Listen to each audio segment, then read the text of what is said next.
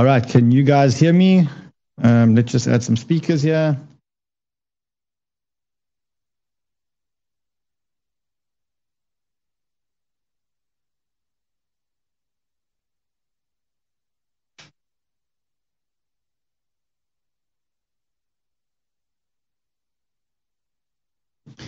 Okay, let's just get all the speakers on. I don't hear the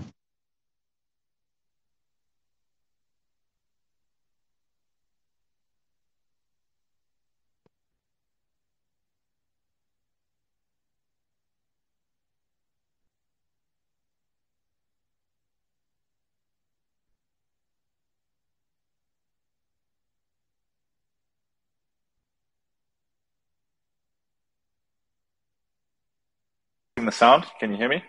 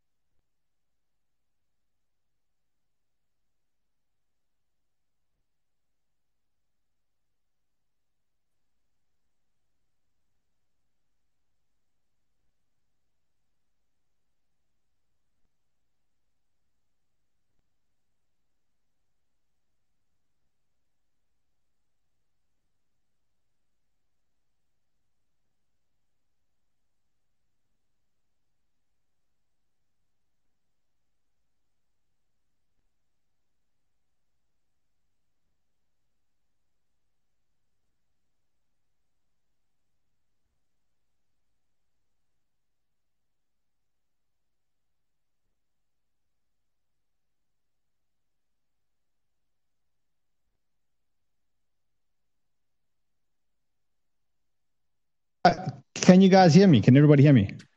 Uh, yes, Crypto can. Bantas. Yes, yes. Uh, can you hear me? Okay, All awesome. good? Fred, I'm going to invite you to co-host. All good. Thanks. All Um, right, Freddie, you co-host. Guys, we are going to go live in two minutes. We're going to be doing live. We're going to be doing our regular stream live, um, talking about um, Powell, talking about the market dump, talking about GBTC, Grayscale, uh, and then we are going to open up into a space. So we're kind of doing both spaces and YouTube at the same time, trying something new. We want to see if it works. We want to see if we can get a big audience like that. So do me a favor, share this with your friends. It's uh, obviously we, we're trying something that we haven't done before. So share it with your friends. Let's see. Let's let's see if it works. And yeah, let let's have some fun. We're going to be live in about 45 seconds. So 45 seconds, we're going live. Okay. We're going live 45 seconds. In the meantime, we're just getting the speakers on.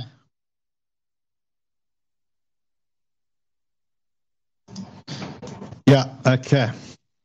Let's ready. Let's rock and roll. Let's rock. Let's let's get ready to rock and roll.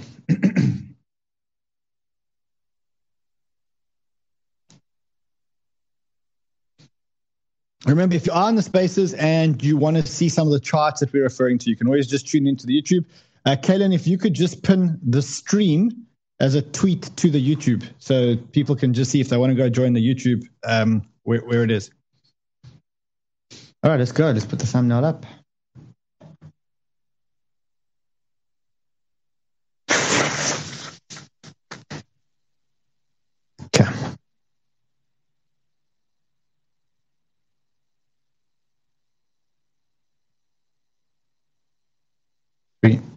Two,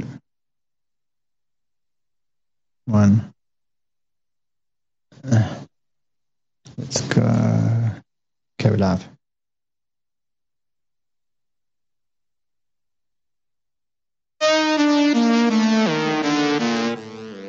Yesterday, when we were live, as we started the live stream, I did tell you that I think Bitcoin was going to break down below this triangle, this ascending triangle that was forming on the charts. While we were live, we did break down, and it seems like this breakdown is continuing right now as we look at Bitcoin. Price is 21,995, but that's not where the action's happening. Actually, the action is happening with altcoins. And the worst thing is that the same reason why we went down yesterday, which was Powell, well, he's speaking again today. So we're going to be monitoring what Powell is speaking about today.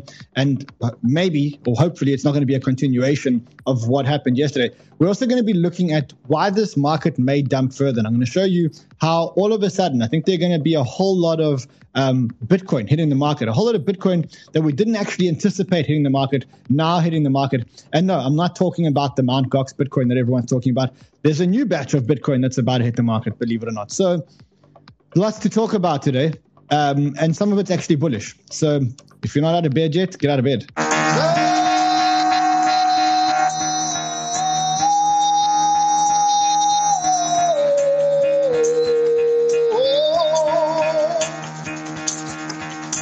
Get the fuck out of bed, bitch. Go.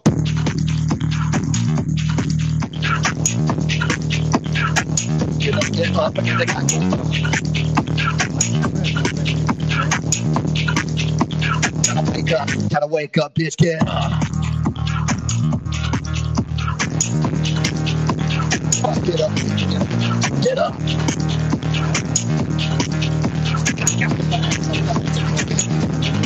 Get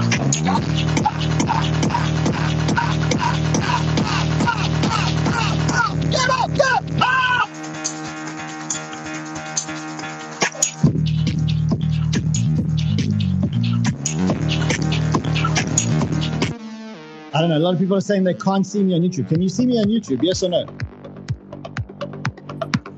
Can you see me? Am I live on YouTube? For those of watching on YouTube, can you see me? I'm on camera, no problem, right? Yes, I'm on YouTube.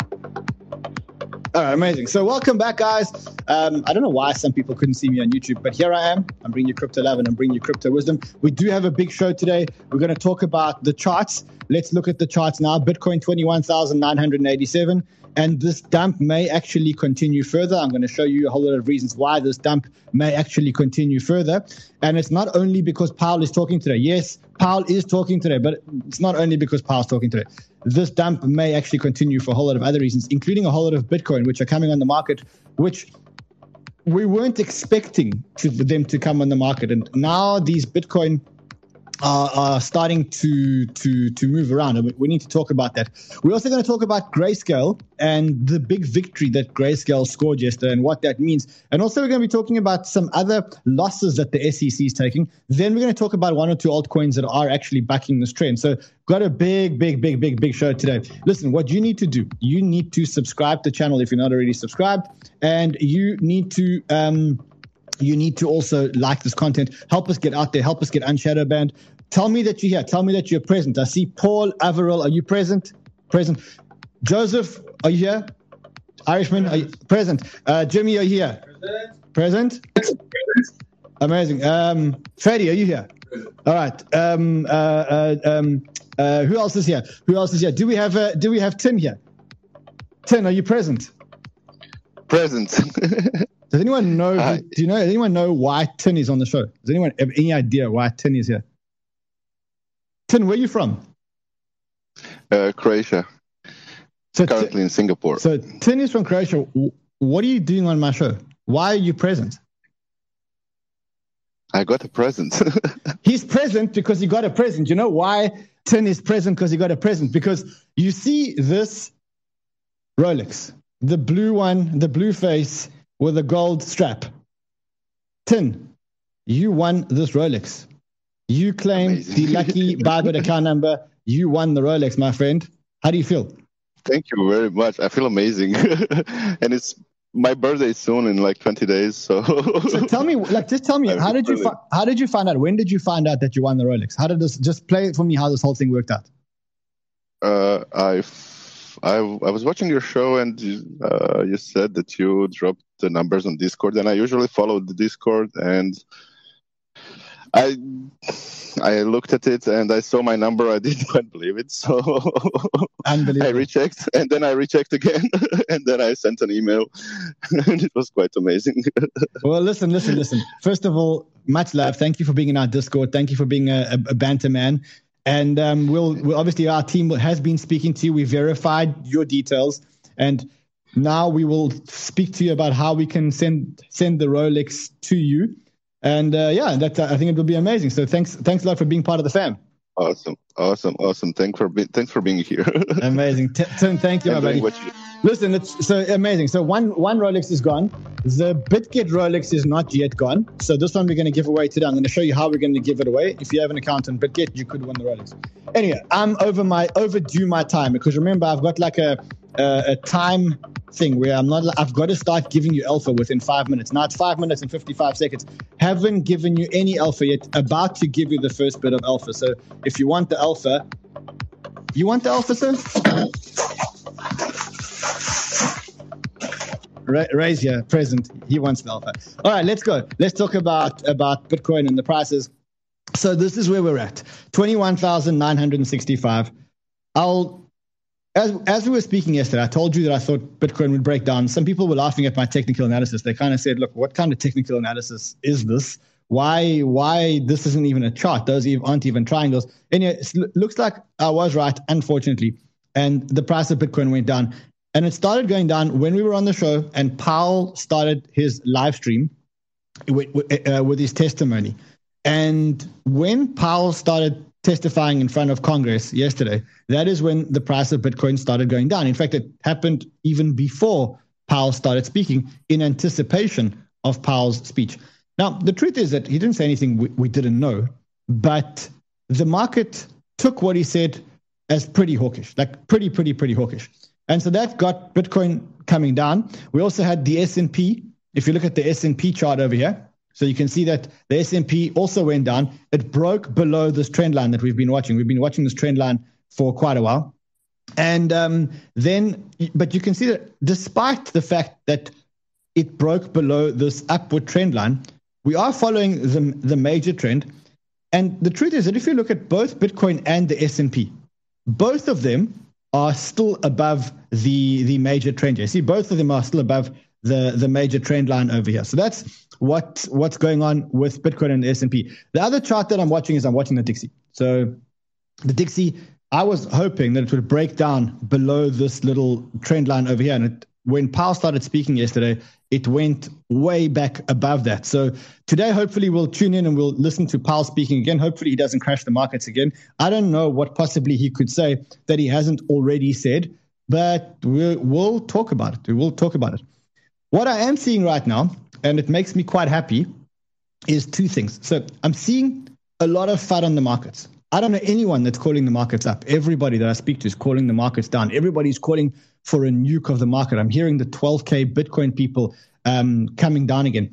The way I see it is for as long as Bitcoin remains in an upward trend, and it's quite clear that Bitcoin is in an upward trend. If you zoom out, and I, am looking at it on, on the four hour chart here, but it's the same chart if you look at the daily. But I think just for, for, for simplicity, let's look at the four hour chart. You've got you've got a starting point here. You've got a higher high a higher low over here, and you've got a higher low over here, as you can see. So for me now, I'm still seeing that this as, a, as an uptrend. I will change my viewpoint if we break below the 21,357 level, because that would mean that we're printing a lower high, not a higher high.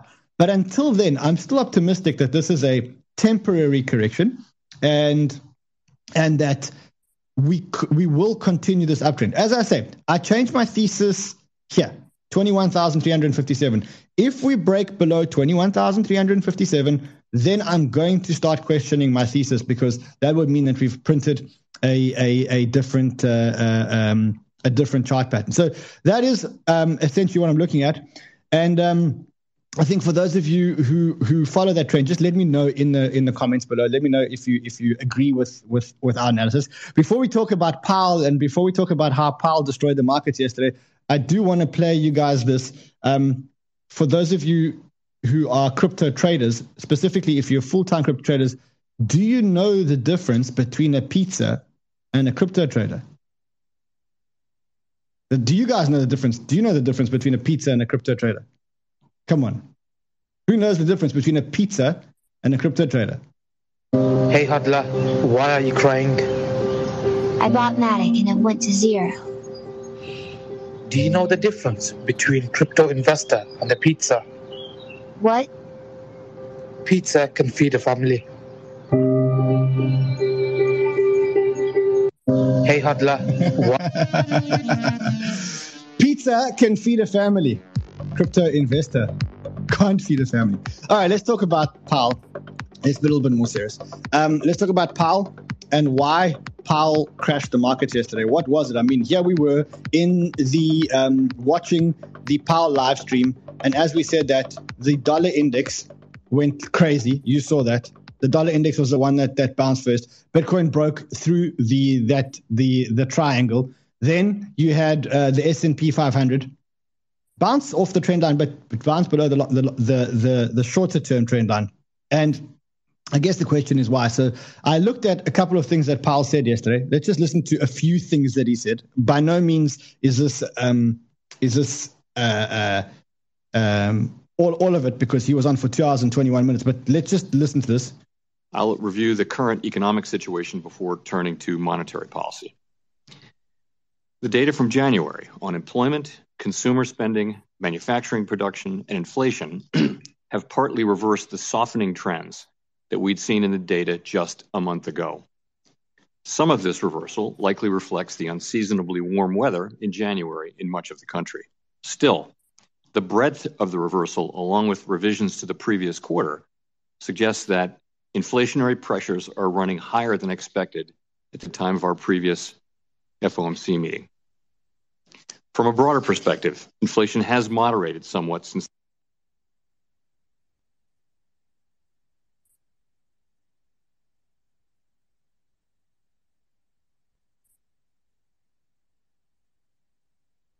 Awesome. Okay. Okay. So that's what he spoke about. He spoke about inflation not being as um, coming down as much as they wanted in, in, in the previous meeting. He then also spoke again and he said this listen. Back down to 2% has a long way to go and is likely to be bumpy. As I mentioned, the latest economic data have come in stronger than expected, which suggests that the ultimate level of interest rates is likely to be, higher than previously anticipated. If the totality of the data were to indicate that faster tightening is warranted, we'd be prepared to increase the pace of rate hikes. So interest rates are going to be higher than we previously anticipated. And then he said if they need to tighten more than they are tightening, that is the key point. That's the part that that really, really, really spooked the market. And that's why when we started the press conf the uh, the testimony with Powell yesterday, the probability of a 25 basis point rate hike was 75%. And there was a 25% basis point rate, uh, uh, 25% probability of a 50 basis point rate hike. As he was talking, we were watching this in real time right here on Crypto Banter. We're watching this in real time. And now, as we stand, there's a, almost an 80% chance of a 50 basis point rate hike coming up now at the at the FOMC meeting on the 22nd of March. But it's not over yet. It's not over yet. And I'll tell you why it's not over yet. Because between now and the 22nd of March, when we have the rate hike, the FOMC meeting, we do have the inflation numbers. We do have the CPI inflation numbers. And those are probably one of the most important data points that are coming out because what you can see is if you look at the, the last inflation, we went from 9.1 to 8.5, then we went to 8.3, 8.2, 7.7, 7.1, 6.5. And in January, the inflation, the CPI inflation data was 6.4.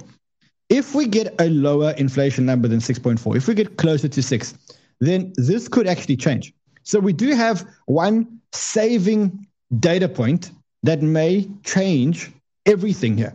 Right now, it looks like this, and I, I do believe we're going to get a 50 basis point rate. I have been saying it for a while, but there is one thing that can save us, and that is a um, the inflation numbers which come out on the 14th. We will be live with you when those inflation numbers come out. We will we will be we will be watching. We'll be showing you guys exactly what it looked like. I have been saying for a while that I think it, there's going to be a 50 basis point rate hike.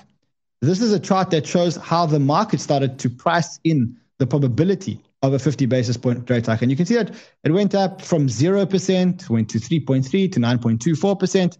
And then yesterday it shot up from 31.38% to 66.1%, which shows the market is quite clearly pricing in right now, pricing in a, um, a rate hike of, um, of 50 basis points. And the problem with that is that it is now becoming much more viable, much more exciting, much more interesting to not invest in the stock market and to just invest your money into cash. Because if you look at the T bills, if you look at what government T bills are starting to yield, they yield about 6% or 5.1%, which means that investors are going, hold on a second. If I can invest in cash and get 5.1%, why should I take stock market risk? So if you look at the, at the T bill breakdown and you look at um, and you look at, at where at where where we are today, you can see that on a six month T bill, you can get 5.32%. On a one year T bill, if you buy a one year government debt, you can get 5.22%. What's interesting also is that the yield curve is completely inverted because if you loan money out for one year to the government, you get 5.22%. But if you loan money out to the government for 10 years, you get 3.97%. So who in their right mind would loan money to the government for 10 years when you can just loan out loan money to the government for one year. That's what you call an inverted rate curve, and that's really where we are today. So we are going to catch Powell live speaking today on the show. We will be here. We will be speaking. We will catch Powell speaking live. Um, um, hopefully he doesn't crash the markets. Uh, but I do want to talk about a whole lot of other things before we get there. Before we get there, the truth is though, if you're worried about inflation, and that's really what this whole thing is about. This whole thing is about inflation. This whole thing is about whether or not the Fed has inflation under control. The Fed seemed to have inflation under control, but then all of a sudden we realize, hold on, the Fed doesn't really have inflation out of control. The truth is, though, that if you are worried about inflation, isn't that really why Bitcoin was created? Isn't that why we have Bitcoin? Bitcoin is supposed to be the ultimate inflation hedge, and I'm not the only one who's seeing it. I, I saw this which was published originally by Bitcoin Magazine, but Duo9 reiterated it. He said, Europe's biggest asset management asset manager, which is a, a $2 trillion company called Amundi, they say if inflation remains above target, Bitcoin's limited supply may actually start to attract more attention. So they really get it. They're saying, look, if we can't get inflation under control, then maybe this whole thing that Bitcoin that everyone was talking about, maybe maybe this whole thing actually does become much more attractive, right? So so uh, that is something that is something that that that people will maybe start noticing. Remember that inflation can run out of control. Right now in the ECB, inflation is out of control. In the states, if they can't get inflation under control, they can't just keep increasing interest rates because the states has debt repayments that they need to make. They may slow down the economy a whole lot. They may put too many people out of business. And in fact, speaking of putting people out of business, Powell yesterday had to take the brunt of Elizabeth Warren. So just listen to what this poor guy went through yesterday. First time in my life, I think I agree with Elizabeth Warren. We are taking the, the only measures we have to bring inflation down. And putting 2 million people out of work is just part of the cost, and they just have to bear it. Will, they, will, will working people be better off if, if we just walk away from our jobs and, and inflation remains well, 5 6%? Let me ask you about what happens if you do this. Since the end of World War II, There have been 12 times in which the unemployment rate has increased by one percentage point within one year, exactly what you're aiming to do right now. How many of those times did the U.S. economy avoid falling into a recession? You know, it's it's not as black and white as it, very just very looking infrequent. at the numbers. It actually yeah, no, is no. pretty black. Alan and white. Blinder's written a book on this, and, There have and been 12 times that we've seen a one point increase in the, unemploy- in the unemployment rate in a year. That's exactly what your Fed report has put out as the projection and the plan based on how you're going to keep raising these interest rates. How many times did the economy fail to fall into a recession after doing that? Out of 12 times. I think the number is zero. I think the number is zero. That's exactly right. We So are she, taking. was, she was climbing into Powell, saying, "Look, you know, you're going to put this this this economy in a recession." And she wasn't the only one. A lot of other senators that spoke yesterday said, "Well, what you're basically saying is you're going to put people out of work until such time as you can get inflation under control." And Powell's argument was, "Look, I'm balancing trying to put people out, out of work, but I'm also trying to balance an inflation problem, which is bad for everyone." And that's really what what, what he's trying to balance here. So listen, Powell not having a great week. Markets not having a great week. Um, you know who else is not having a great week? I'll tell you who else is not having a great week. The SEC is not having a great week. Not this week. Tell you why. So it's Wednesday, and already the SEC have taken three critical big knocks against crypto. The first one is, you know, we spoke about Voyager and we spoke about the fact that the SEC tried to block the Binance rescue or buyout of Voyager. And the, the reason why the SEC blocked the, the or tried to block the buyout of Voyager wasn't because of protecting investors, wasn't because it thought investors were getting a bad deal. It all revolved around the Voyager token. That's it. The whole thing revolved around this VGX token. And so if you read the article, I mean, I've done a lot of research into this, but the whole SEC argument, it says here, the transaction under the deal, the transaction in crypto assets necessary to effect, effectuate the rebalancing, the redistribution of such assets to account holders may violate the prohibition in Section 5 of the Securities Act of 1933 against the unregistered offer, sale, or delivery after sale of securities filing by the SEC, citing in particular the Voyager token. So the SEC's thinking was instead of letting these customers, and I think how many customers are there? About a million customers? How many customers does Voyager have? I think it's about a million customers. Instead of letting these million customers be able to to to get their assets back, the SEC decided to lean on one thing, which is the fact that Voyager has a token. And thank heavens, as I said before, the SEC was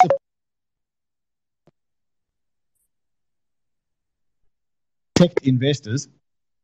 The SEC tried to block the Binance rescue of Voyager. Now, the thing about the rescue, the Binance rescue of Voyager, is that investors in this in Voyager would get about 73% of their money back. So they wouldn't get 100% of their money back. But I think given the fact that that that Voyager has gone down and and it's not a great situation, I think getting 73% of your capital back is actually a huge um, a, a huge victory. And so yesterday, what the judge said is the judge said, look, you, you really have no grounds to block this. And Binance said, you know, we are pleased that the bankruptcy court of uh, in the Southern District of New York agrees with 97% of Voyager customers who voted that our plan provides the best path forward for Voyager users to retake control of their assets. So that is um, that that that came out yesterday. I mean, the judge was quite vocal in in in in bringing in bringing this uh, um, to Voyager. Now you can see the Voyager token, the VGX token's up 15.67% today, while the rest of the market's actually going down. And we'll talk about we'll talk about um, a whole lot of other tokens which are actually going up despite the market actually going down. Um, this John E. Deaton guy says Voyager is another example of a federal judge deciding that the SEC's arguments are 100% without merit. And the same thing happened. He said the in, in other recent examples, the Ripple case, the federal judge in a written ruling literally stated that it, that SEC lawyers were being hypocrites and that they were that they lacked faithful allegiance to the law. So we're seeing a trend here. We're seeing a trend that if companies are strong enough to take on the SEC, if they don't get bullied into submission by the SEC, they are actually taking the SEC is actually taking real body shots. Like Voyager, egg all over their face. That deal is not going to proceed. Um, also, the SEC suffered a big setback um, with the Ripple case. This is from Stuart um, Stuart, who's, who's, who's the chief legal officer at Ripple. And he says yesterday's opinion from the court on Ripple and the SEC's proposed expert opinions. You don't have to read all 57 pages. He summarized it. He said, specifically, not only is the SEC's expert on reasonable expectations of an XRP purchaser struck from the record. So they were going to bring in an expert to say, um, to say, look, um, we want to show you what the reasonable expectations of an SEC of an of a retail purchaser is. Well, he was struck off the record. On the flip side, our experts explain that how Ripple's contracts clearly differ from those and how we tax treatment of XRP, which makes them not a security. And currency experts on XRP not as a security are allowed to stay in. As we have said throughout, we have always felt confident in our case, and with each ruling, it's getting even they're getting even better. So, again, another big knock for the SEC. So Voyager, big knock for the SEC. Ripple, it's not looking good for the SEC. But by far, by far, and, and again, what happens? Well, you see the Voyager token moving up in a down market. Ripple or XRP also moving down, uh, moving up in a down market. And you can see that that's actually just broken through that little trend line over there. So let's keep watching XRP. Maybe, maybe something's going to happen in XRP. So that was the second knock. Steve is late for class again. It's the second time Steve's been late for class. Steve, this is your last. Uh, someone says Ran looks frozen. Is I am on the cable. I am. On, I am on the cable. Is is there something wrong with my internet? I'm going to jump off, and if someone jump on, let me jump off and jump on again and see if I can get this right. So, if anyone just wants to jump on, let me let me just jump off.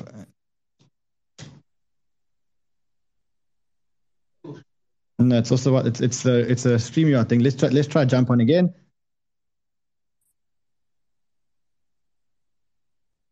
Okay, I should be back. I should be back. Okay, James, Jimmy, you can jump off now. We don't need you anymore. All right, let's see. Is that better? Am, am I still? Is it better now? Hundred percent. So just it just meant jumping on, jumping off. Okay. People are complaining in the chat that my camera wasn't looking so good. All right. Um, where were we? Okay, so that's the second lo- knock that the SEC took. By far, the biggest battle that the SEC, the biggest embarrassment that that the SEC faced yesterday. I got. I'm actually going to play this for you because there's a lot that I actually want to play for you. Um, hold on a second. You guys have got to hear this. So yesterday, the SEC went to oral arguments in the grayscale GBTC um, argument against the SEC. I don't know if you know what that's about, but essentially, you've got Grayscale Trust, which they want to convert Grayscale Trust into an ETF. Grayscale Trust is a trust that holds Bitcoin. It is run by a company called Grayscale, and they want to convert that into an ETF. But the SEC is constantly knocking down any attempt to create a Bitcoin spot ETF, while at the same time, they are open to a Bitcoin futures ETF. Okay, so that's that's what what what um what they went to court about yesterday. So it was a great day for Grayscale. And, uh, you know, every time I listen to it, I've listened to this multiple times, I think to myself, wow, Grayscale really, really, really had a great day. So this is how it started. I want you, I want to take you, I want to walk you through some of the, the things that happened. Um, and then we'll discuss the case as it goes along. So let's start off in the beginning. I think it's important that you hear this. So let me go to there. Morning and may it please the court. I'm Don Verrilli for petitioner of Grayscale. This appeal challenges an SEC order disapproving an exchange's request to list an exchange traded product that holds Bitcoin as its underlying asset. The fundamental problem with the order is that it contradicts previous SEC orders giving green light to Bitcoin futures ETPs that pose the same risk of fraud and manipulation and have in place the same CME surveillance mechanism to protect against those risks as the spot Bitcoin ETP that the SEC disapproved here. That is the definition of arbitrary decision making. And so he's saying than- he started off by saying the definition of arbit- arbitrary decision making is when the SEC approves a Bitcoin futures ETF, but won't approve a Bitcoin spot ETF. And that's really what their whole argument was about. Now, what the SEC, what the what Grayscale were arguing is, what's the difference between a Bitcoin spot ETF and a Bitcoin futures ETF? If you can approve a Bitcoin futures ETF, why can't you approve a Bitcoin spot ETF? So I want I want you to hear some more parts of the of the case. So let, us quickly go in here and let's go here. Uh, 302. I'm going to just take it a little bit forward. In the two order, and it stands to reason. Bitcoin futures are derivatives of Bitcoin itself, and the undisputed record evidence shows that 99.9% of the time, the price of Bitcoin futures and Bitcoin spot market, uh, Bitcoin spot market correlate. Um, and what the, uh, what the SEC also found um, in the futures orders is that the existence of the surveillance sharing agreement would suffice to protect against fraud and manipulation of the spot market, as well as of unregulated other unregulated futures markets.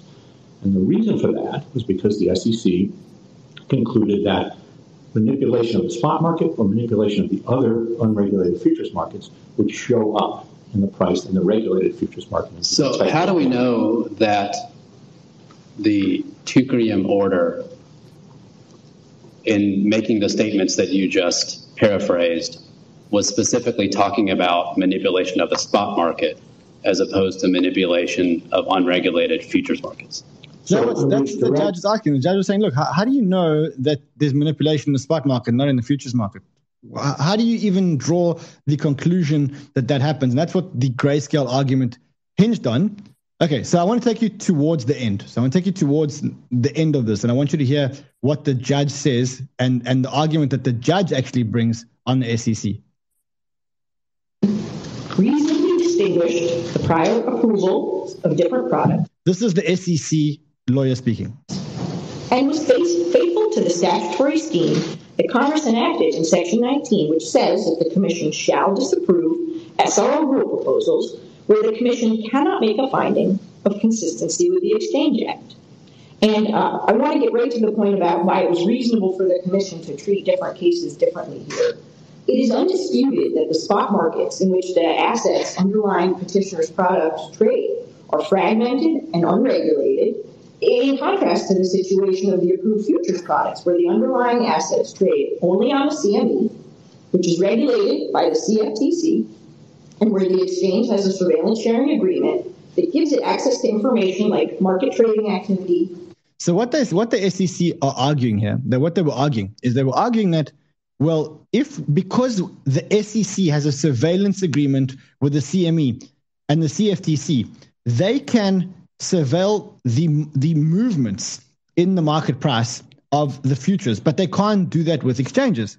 This is where the judge actually jumps in. Customer identification, the tools to investigate a fraud and manipulation if it were to occur. Ms. Parisi, I, I understand that those distinctions that the commission has drawn, but it seems to me that, that what the commission really needs to explain is how it understands the relationship between Bitcoin futures and the spot price of Bitcoin because it seems to me that these things, I mean, you know, one is just essentially a derivative of the other. They move together in 99.9% of the time.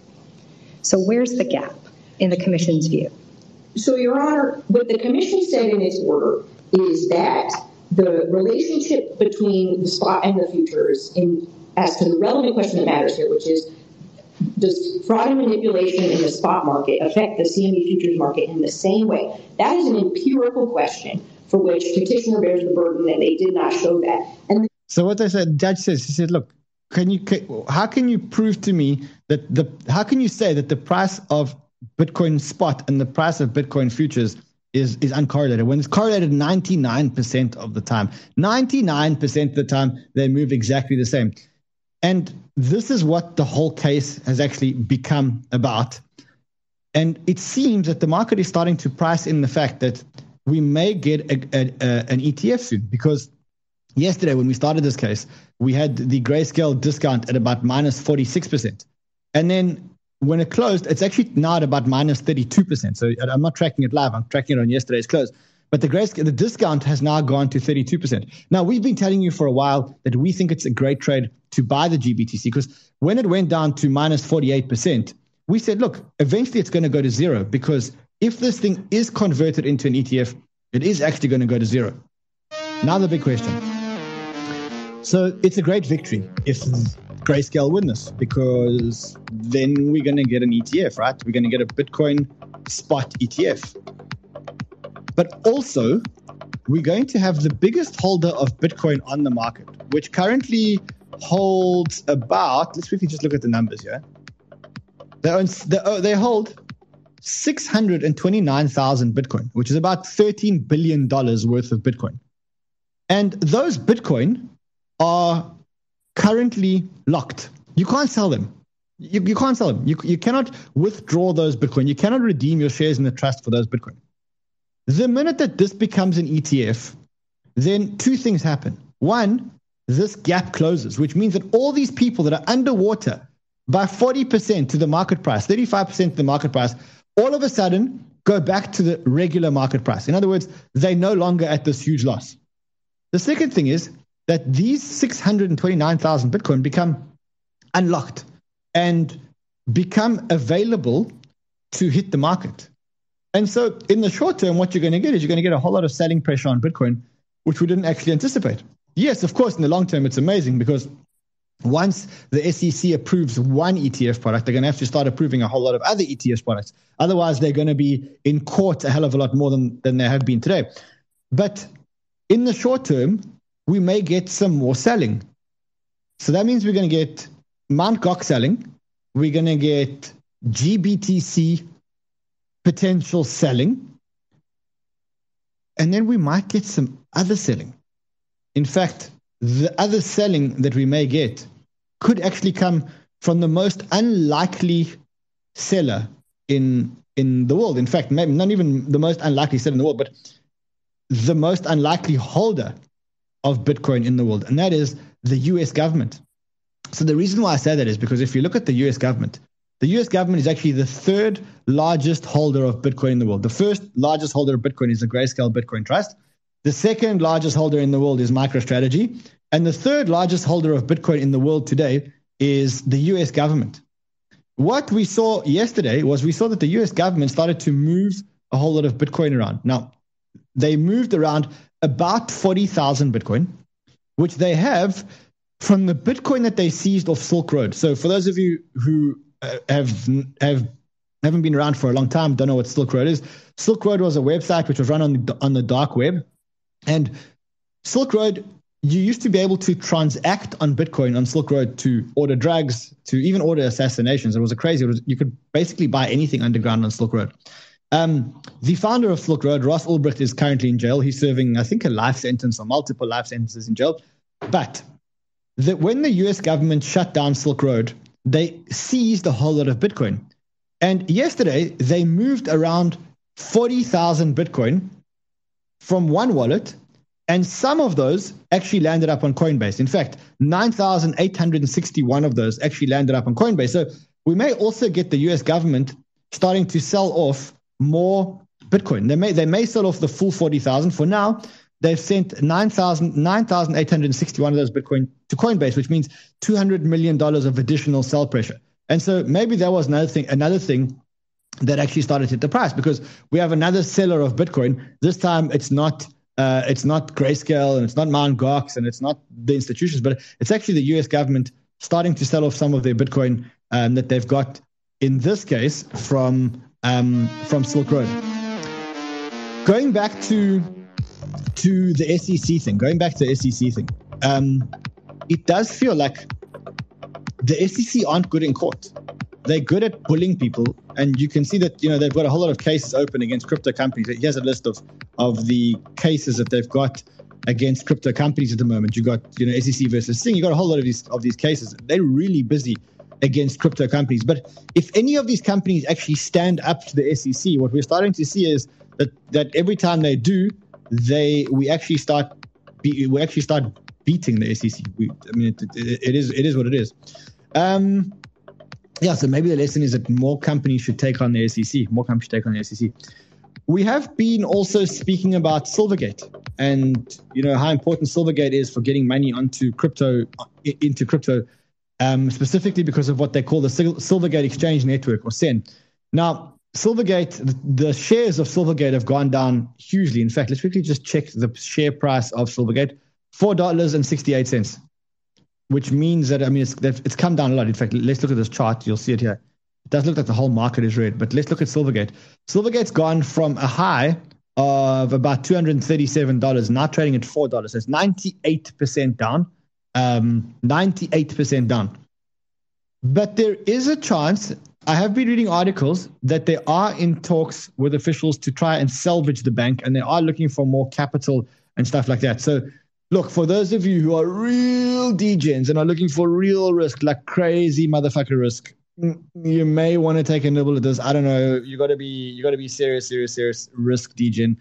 This is not for everyone. You got to put on real big boy pants. You're probably going to lose all your money, but if you don't, you may actually make some money. Um, yeah. Um, let's talk about some other tokens that have backed the trend. We talk about Voyager, which backed the trend, going up against in a down market. We've got uh, XRP going up because of the the court case. Another one which is going up, which we have been speaking about quite a bit. We always said it's not going to win the popularity contest, but we did think that it would continue to go up. And we have been telling you guys to buy it since about $1.55 is uh, CoinFlex. It's slid 181. And that's because, as we said yesterday, the Seychelles Bank approved CoinFlex's restructuring plan. Um, and what it is, it's, it's the exchange that Kyle Davies and Su Zhu are launching. Now, one of the things that you will be able to do on this exchange is you will be able to trade your claims against FTX, Genesis, Celsius, BlockFi, Voyager, Three Arrows Capital.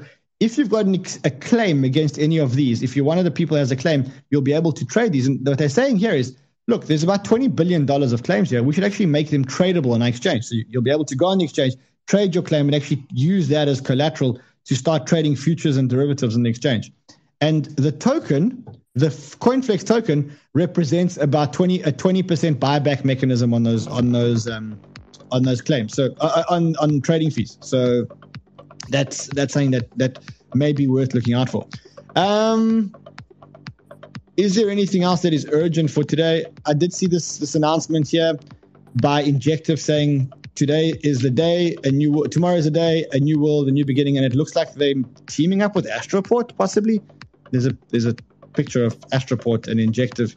Um, there's also a bill that's being introduced. It's called Keep Innovation in America, and it seeks to make the U.S. a leading nation in Bitcoin. I, I mean, given all the negativity that's going on in crypto at the moment, um, it is quite a big thing. And then lastly, I read this article that said that Binance's spot market share increased from 59.4 to 61.8 in February. So it's it's growing in market share. Um, yeah, it's it, uh, Binance is growing in market share. Um, and remember, we spoke yesterday about you know if you're worried about Binance, if you're worried about the solvency of the exchange, well, maybe the right trade is to take to start buying some other exchange tokens because if something does happen to Binance, well, then the other exchanges will have to absorb all the volume, and then the the, the, the exchange tokens will do well. So yeah, let, let's keep watching that. People are saying, "Are we going live with Powell?" Let's let's is Powell live? Where is Powell live? Let's quickly check it out.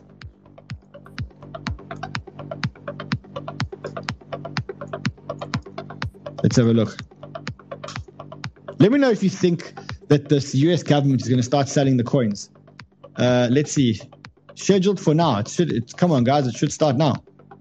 We're gonna be. We're gonna cross over to Powell Live. It just looks great for. Hold on. Let's try and find a, a, a stream of Powell streaming live. Powell, you're late, bro. We're all waiting for Powell. Nothing's nothing's happening yet. He's not live yet. Someone says if if if something happens to Binance, it's all over. I don't think you're right. I think it, it's all over for a while. It's not all over forever. It's it's all over for a while. Let's see. Let's see what's happening here with Powell.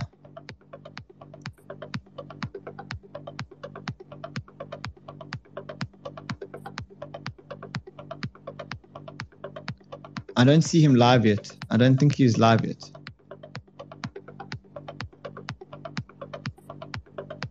Hmm. He's not live yet. Should we give him another minute?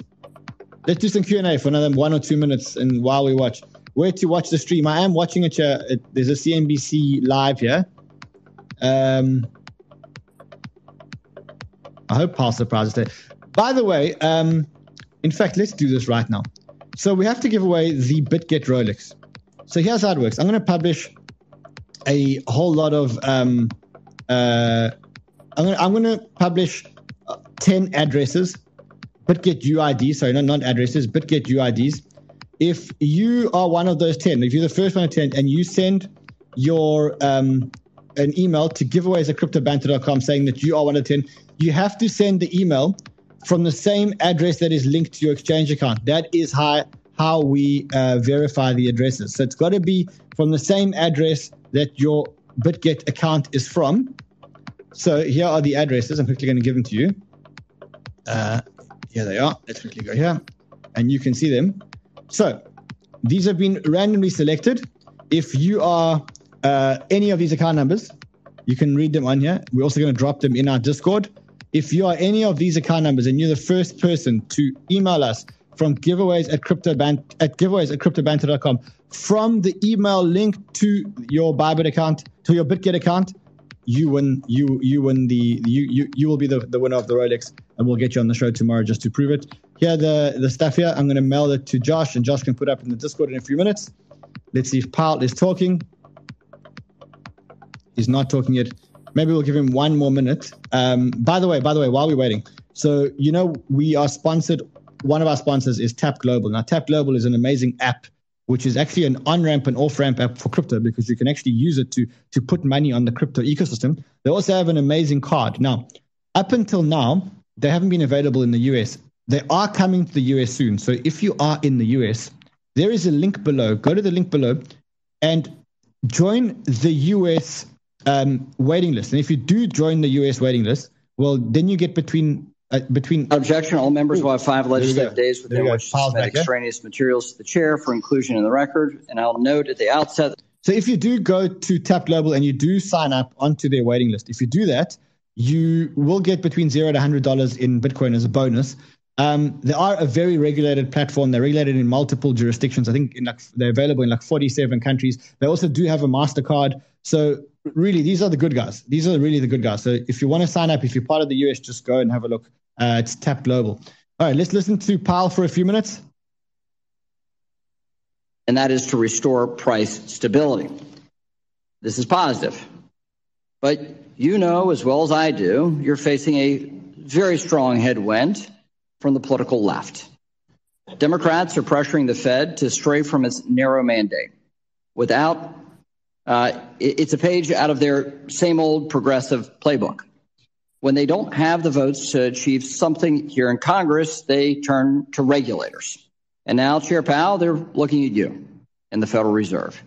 President Biden's kowtowing to the far left is what got us into this inflationary mess. I urge you to reject the ideologues who put their social agenda ahead of economic prosperity. High prices continue to eat away at workers' wages and retirees' incomes. Since President Biden took office, we've experienced inflation at rates not seen uh, since the late 70s and early 80s.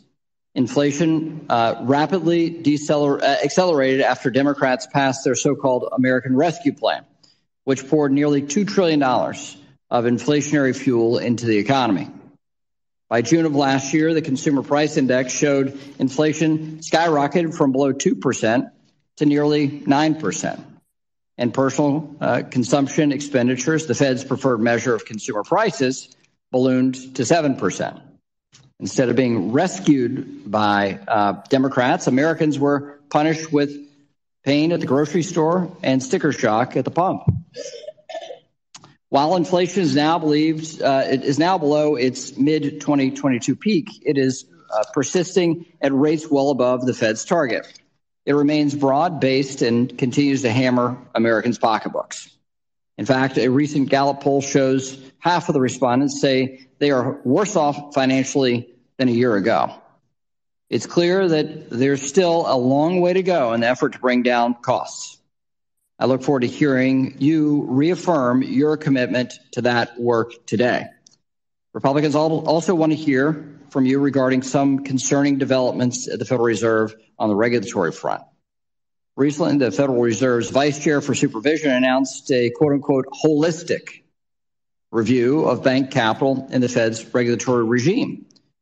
However, it seems that only a small group within the Fed knows what this means, uh, what it entails, how much review is, is being vetted by the full board, and the, the type of quantitative analysis the Fed is performing. The Fed shouldn't operate in it the shadows. It seems to me like today's going to be very different. So today's not going to be like yesterday. I think he spoke about monetary policy yesterday, and I think today is going to be very different. So I don't think we should stay on and listen to it. I think it could get very boring. In fact, it's, I'm already very bored of it. So I think what we'll do is we'll stay live on Twitter Spaces. So if you're not on Twitter Spaces, go to my Twitter. There is a pinned tweet with our Twitter Spaces. We'll stay live on Twitter Spaces for a while, not too long because we do have some other stuff to do. But um, uh, yeah, let's do that. So for those of you on YouTube, you're welcome to join our Twitter Spaces. Go to my Twitter. Otherwise, I'll see you guys again tomorrow. Until then, have fun and trade well, my friends.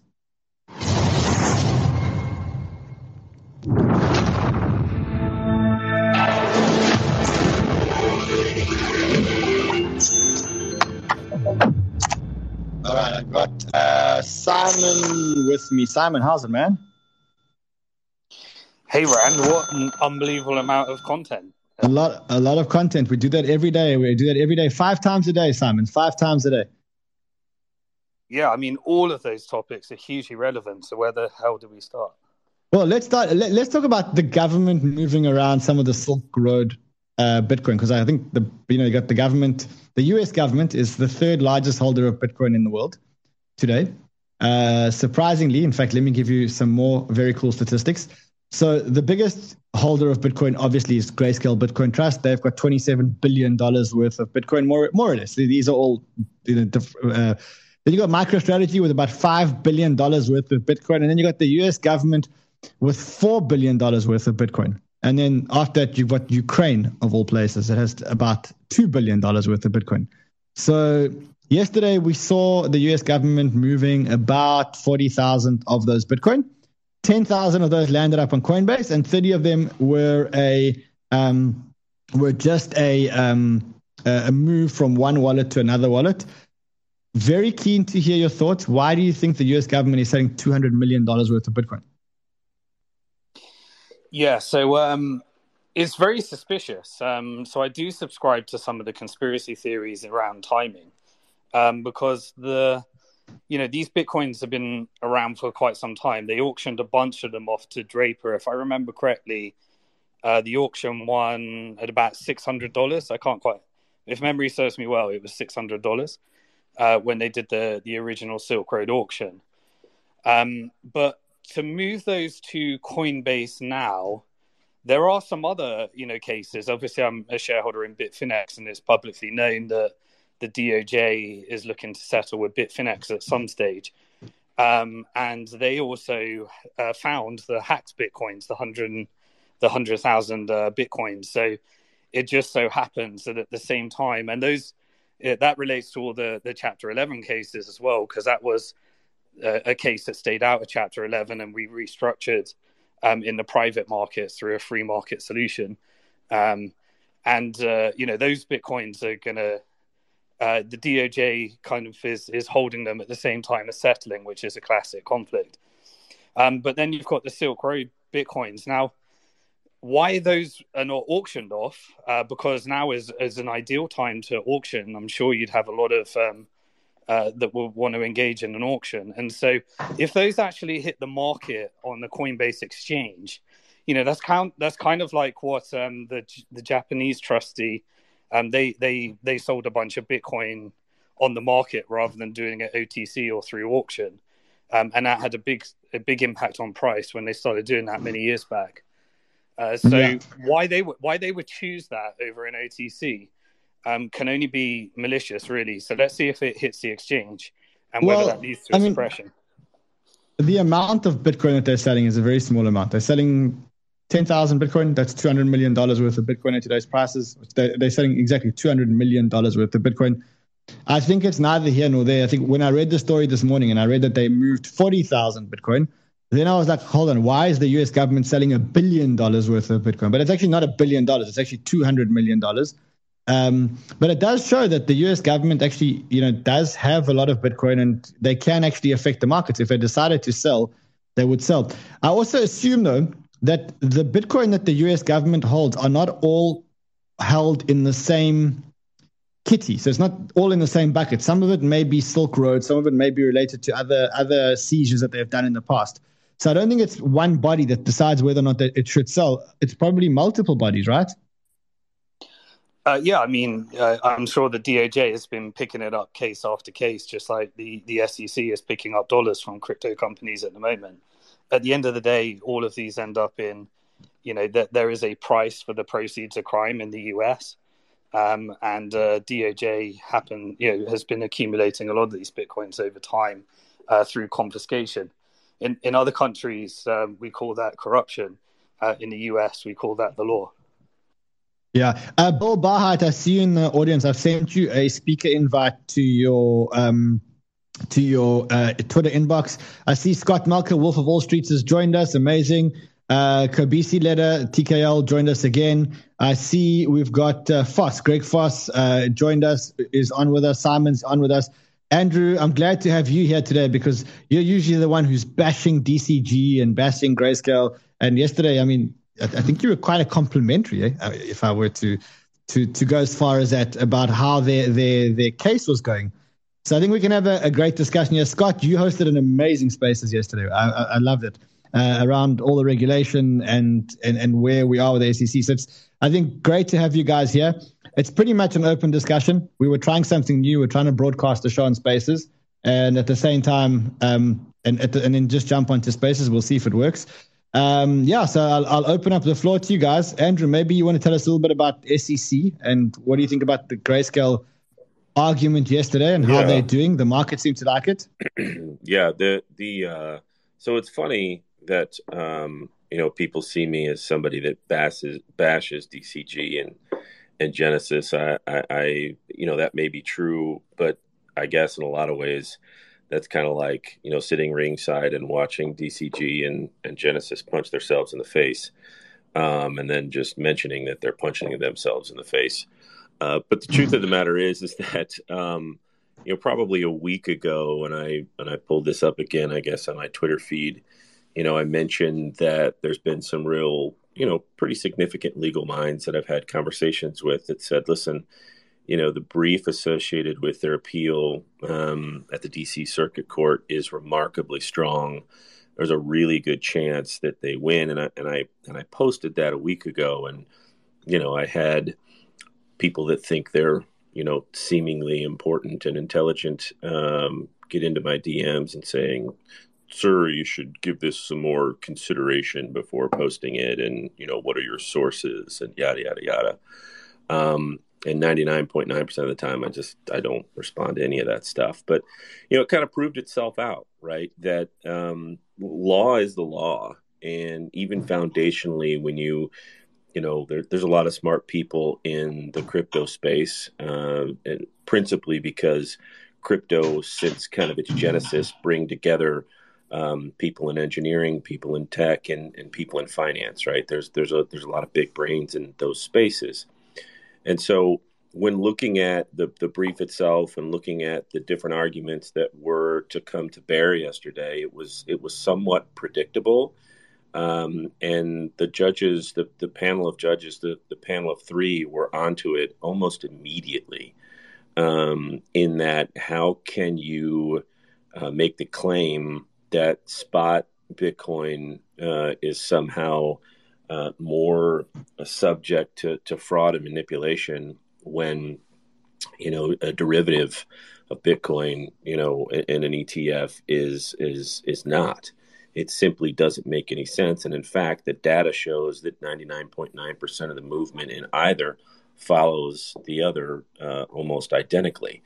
Um, and so that that being the crux of their argument, and then the legal structure underneath all of that, um, was fairly predictable. What's more interesting about GBTC going forward and uh, you know grayscale going forward is what are the what are the potential unintended consequences and outcomes of a victory you know at the the appellate level?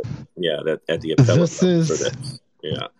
That's that's the real interesting part here because um, you know, the the questions asked by one of the judges was, okay, so you know, SEC, if if you were to assume that you know grayscale is um, successful here, what based based on the arguments that you've made, uh, SEC counselor, would you then be forced to go back and either one approve a spot Bitcoin ETF, or based on the arguments, would you be forced to go back and unapprove a futures based uh, product?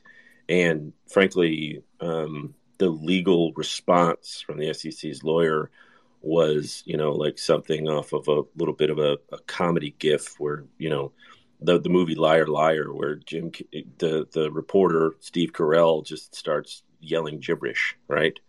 Um, because it's been put on the, the, the screen for him to read. Um, so it's the, the outcomes here are, are very very interesting. It's it's all very very fluid. It's not going to happen for another let's call it two to six months in terms of a you know some sort of a decision, and then you know what are the outcomes of that. So and then so beyond. I that, mean, I'm. I, yeah, go ahead. What are the outcomes associated with you know Genesis bankruptcy, the downstream as it relates to DCG, because the truth of the matter is, is Genesis bankruptcy, all the connect connective tissue associated with the numbers.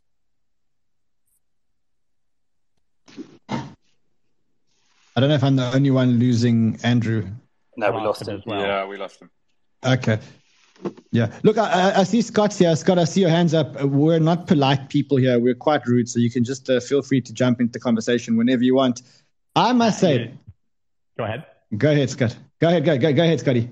Well, I was just going to sort of uh, respond to what he was saying because I think he's correct. And there's a lot of sort of confusion as to what's likely to happen here, even if Grayscale wins interestingly, first of all, you should know that I'm just generally here to see the SEC dunked on, and that's been happening consistently with judges in both the Voyager case and this grayscale case. So at the very least, it's nice to see some pushback from the legal system to tell the SEC that they don't just have a mandate to do whatever they want and say whatever they want, actually has to be compliant with the law.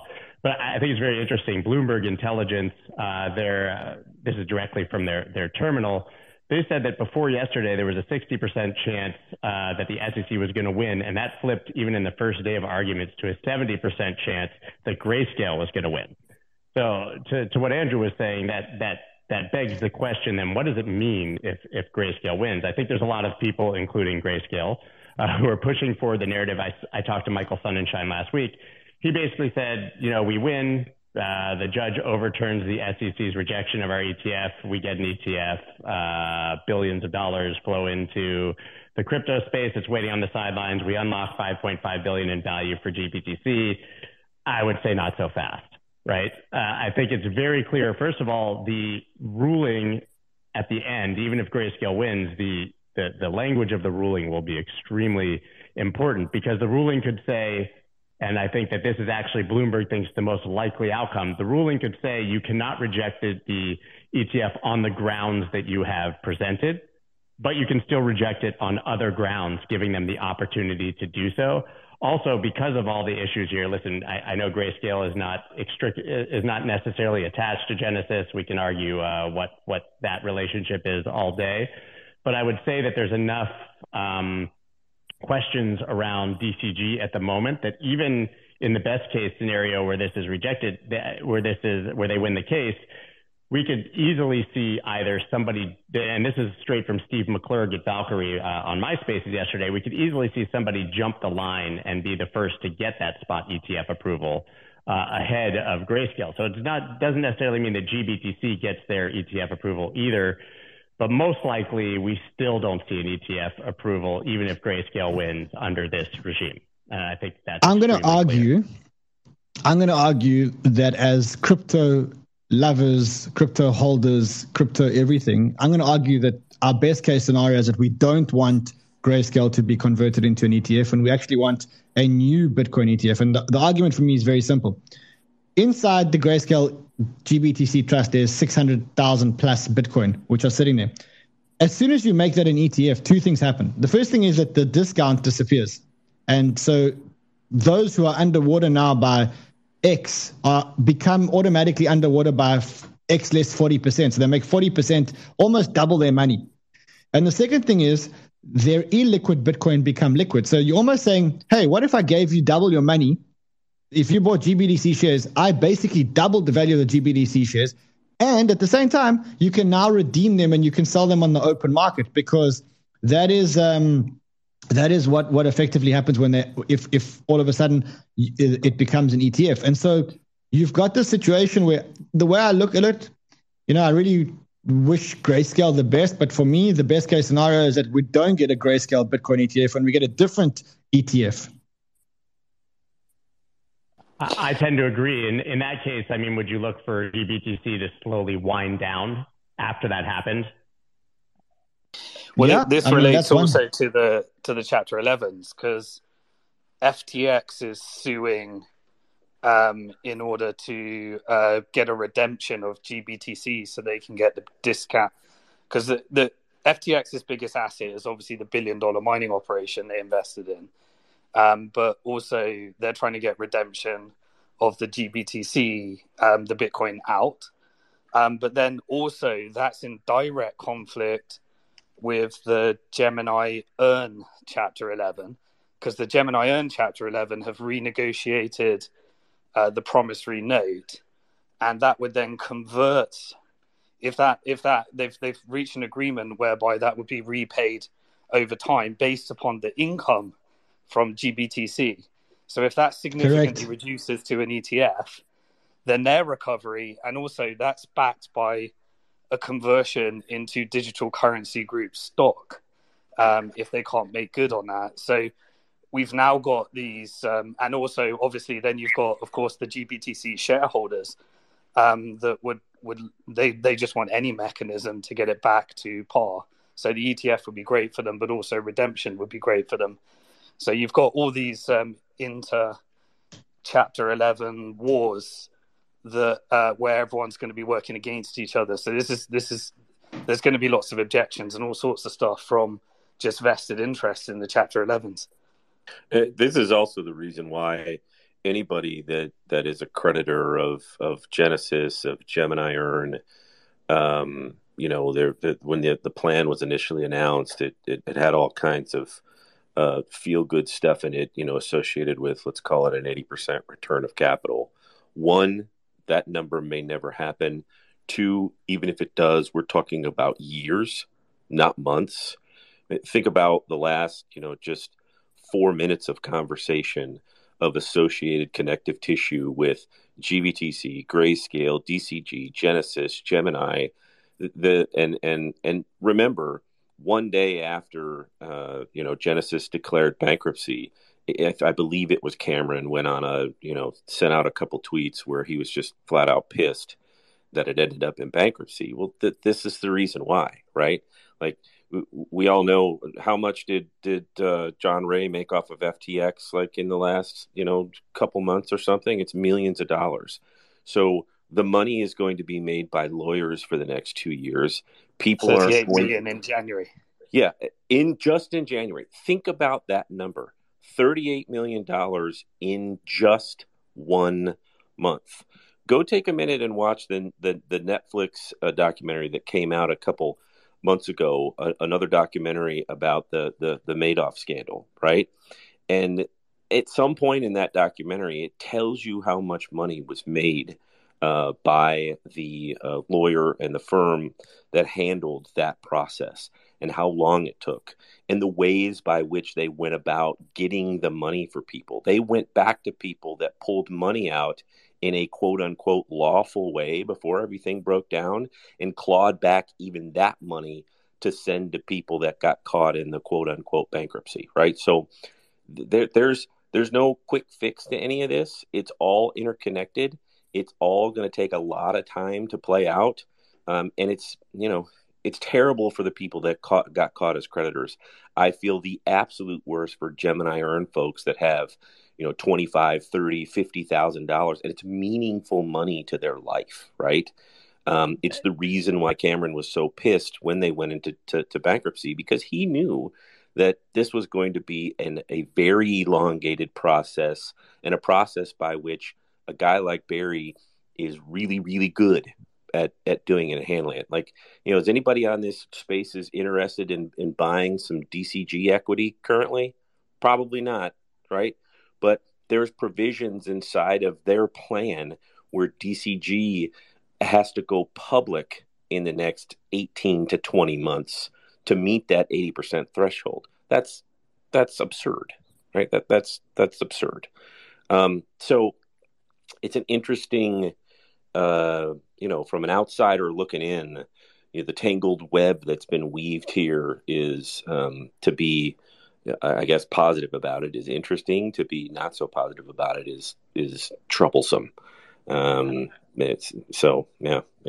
Yeah, Andrew, I'm sure we're going to talk about uh, clawbacks uh, in a bit, but I, I see mm-hmm. obviously Greg Greg Foss is here, and I don't want to get off of the uh, GBTC and the idea of the Bitcoin ETF quite yet because uh, he's the only one on this stage who's actually gotten one approved, right, and effectively sued in Canada yep. to do that. So for anyone who doesn't know, that is the case. So Greg, I, I would love your thoughts, I guess, on what you've seen in this first day and what you think is possible uh, for the chances of a spot ETF in the U.S. You get, you guys did it up there. Well, first of all, um, thanks for having me, Ran um, and Scott. Good to talk to you again. Um, yeah, so just for color, um, in Canada, we were uh, uh, applied for a closed-end uh, Bitcoin fund to begin with, and that was rejected by the Ontario Securities Commission. So we decided to take the Ontario Securities Commission to court. And on yesterday's um, conversation with you, Scott, uh, people talked about regulation versus taking uh, the regulators to court. And we won, and it wasn't an easy process. But the gentleman that was responsible for that is a young man or younger man than me, but I'm 60 uh, is uh, a guy by the name of the CIO uh, was Sean Cumby, and he was just uh, uh, absolutely fully prepared with all the research that basically involved um, proving that Bitcoin spot prices. he said are you know the concerns address the concerns that Bitcoin spot prices are manipulated. So let's pick that up on today's uh, and and they overcame that argument, and the closed-end BT, uh, ETF was approved, and that led and and paved the road for a spot ETF in Canada, of which there are now more than five spot Bitcoin ETFs. Okay, so that was the victory. Um, Can I ask, did the re- did the yes. regulator have to pay your costs? Uh, you know what? I don't remember, but they weren't uh, meaningful in the context of the victory because the fund, uh, you know. Uh, but you know what, Simon? Uh, per- perhaps I, I was a shareholder and I was key. I was a key capital uh, intro, cap intro, but I was not involved in the day to day operations of the fund or the the management platform. But let's talk about what happened today and the, the excellent observation that futures futures prices and uh, spot Bitcoin uh, prices move and are correlated 99%. Well, one of the reasons, obviously, that the US approved a, uh, a futures ETF is because they can regulate the CME. But everyone forgets the shape of the futures curve in contango or uh, a normal shaped uh, upward sloping futures curve leads to bleed in any fund that prices and rolls futures um, and it's very profitable for the exchanges, the uh, CME, but it's very painful for the uh, holders of a futures based uh, uh ETF. So, you know, you talk about the intermediaries making money on a uh, on a spot on a uh, you know futures based. Sorry, and so anyway, all of this is true. Um, I would just say this I'm a fiat a minimalist, okay? And therefore, I focus on Bitcoin as the only solution to this fiat Ponzi that exists out there. Uh, the reach for yield. Someone brought up Genesis and uh, the poor people that have 50,000 in a yield fund at Genesis. Again, the reach for yield is a fiat disease, okay? A lot of this stuff is all part of the fiat Ponzi and the debt spiral that the uh, fiat Ponzi's in. So I don't want to get too off track. I believe that GBTC trading at a 40% discount. I, am a math guy, uh, Ran. I don't want to uh, po- po- point you up, but no, it doesn't go up 100%. It goes up 40%. When something falls by 50%, it needs to go back up 100% in order to uh, make, reach its uh, its parity. Well, but right. But okay, no, sorry, I think sorry. I think I, I, I, just to correct you there. So right now there's a, well there was yesterday forty seven and a half percent discount. Obviously now that's changed. Yeah, yeah. Um, and that and that for that if you're buying something at a forty seven and a half percent discount, you're buying it at about fifty two percent of the price. For that to go to hundred back to hundred, you're getting an eighty or ninety percent increase. Uh, my math is different, but we can talk about that offline. Yeah. Um, okay, Yeah. let's talk about that offline. It's about a you know Yeah. there's about a five dollar per share discount to the thirteen dollar uh, uh, uh, Okay. price of GBTC right now. But let's not talk math. I'm an engineer. You guys brought up engineers and finance guys. I traded junk debt for my entire life. So let's let's Can I focus just, on um, uh, uh, Greg? Can I just interrupt you for two seconds because there's an interview happening with uh, Michael Sonnenshein quickly on CNBC, and I think we can stream it. So let me try and get it here, and we can carry on afterwards. Let me just try and get it onto the stream here. lawsuit argues that if you had reduced your fees and stopped, and and it was to say that, that you weren't even allowed, that it violated the trust agreement uh, with FTX, and uh, that the FTX debtor shares would be worth 90% more than the current value if if you hadn't violated the provisions of the trust. our our fees have been consistent throughout time, right? And so these are these are you know things that are disclosed to every Consistently investor. high for people who can't get their like whose money is just sitting there. That's why it still trades at a 42% discount to net asset value. Uh, That's a one month low. It's down from 47%, but that is a shocking number. And the idea that you guys keep charging fees for that. I know you say your legal fees are high, fees are high, and the only reason you've made these arguments is because the lawyers are so good. You're paying top dollar for them, but you've got to be kidding me. How do you explain that and argue that away? Well, so I think last time I was here, we talked about fees as well. Um, I said it then, I'll say it again today. I am, we are committed to lowering our fees when GBTC converts to an ETF. Yeah, but that, that's like waiting for Godot at this point. Those people are still sitting there losing the money. The fees have been consistent throughout time. Consistently high. Well, I think that you have to get anything out remember that the constructs that surround operating a vehicle like this is different than that of Why an don't you just equity-based product. Now, that's what I don't get. This is I, I- I appreciate your coming on and talking about this. Sure. But the, the fee structure is a crazy situation for investors who got in with you and believed you from the beginning. believed that they were getting exposure to Bitcoin through a regulated wrapper that went to the SEC, registered, became an SEC reporting At a company. 42% discount to net asset value. Well, for a lot of investors, that's actually presented them with an interesting opportunity, right? if GBTC converts to an ETF, they'll have the ability to actually see that arbitrage.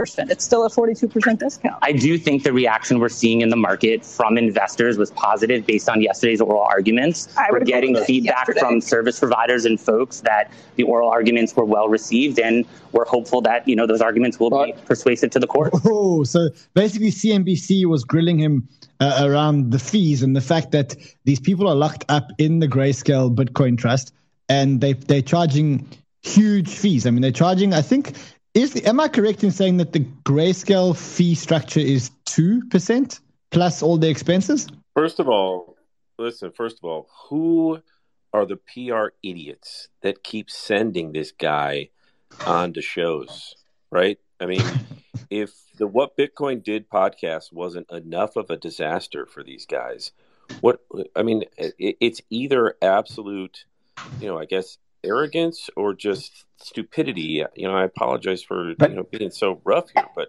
good his his one response just has to be, "It's the market that sets the price, you knuckleheads." Correct. Okay. Right, At one right. point, this traded at a premium of hundred percent.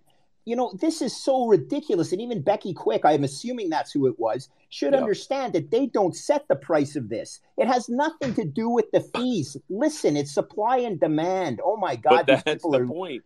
They keep going out there and No, not but- making those points. They keep going out there and not not making those points. Is the reality? It's a uh, it, the the current media landscape for you know Bitcoin crypto is is not a spot where you want to lean and shove your face into it right now.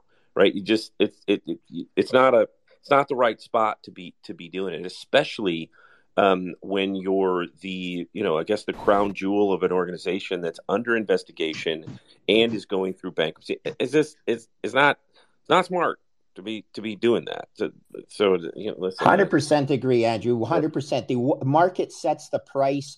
The creation redemption function in a, in an ETF is markedly different than a closed end fund where the market sets the price of the fund. Why wasn't he on TV when the fund was trading at a 100% Correct. premium to net asset value, Correct. saying, People, don't you understand how closed end funds work? You could buy Bitcoin spot at half the price you're paying to own my fund. My right. God, people are stupid. I love the USA, but please understand how mathematics work in markets. And my God, if you're that stupid, you shouldn't be managing your own money. Give it to a professional, right, guys? Thanks. Mm-hmm. Mm-hmm. No, you're. Yeah, I, th- I, think right. I think the argu- I, th- I think Becky's argument was a bit different. I think Becky's argument was, you know, right now the the the fund doesn't let you redeem for physical Bitcoin. It lets you sell on the open market. On the open market, there's no real demand for your shares because of exactly the point that the fund doesn't let you redeem for physical Bitcoin. Yet at the same time, you're charging people a management fee. So people are almost stuck inside your fund because they can't get the Bitcoin out and at the same time, they are paying a 2% management fee. So it's caught between a rock and a hard place. I'm interested to understand in, in Canada, what is the manage, what is the cost structure of a an ETF, a Bitcoin ETF? Um, About and I'm trying to compare it to yeah, Grayscale. Six, yeah, 60 basis points, okay, uh, versus our closed-end fund that we launched was a 2% management fee as well. There are there are lots of uh, expenses in a closed-end fund, but I need to stress, right? An ETF is much more efficient as well as the fee structure is lower, but it's not zero.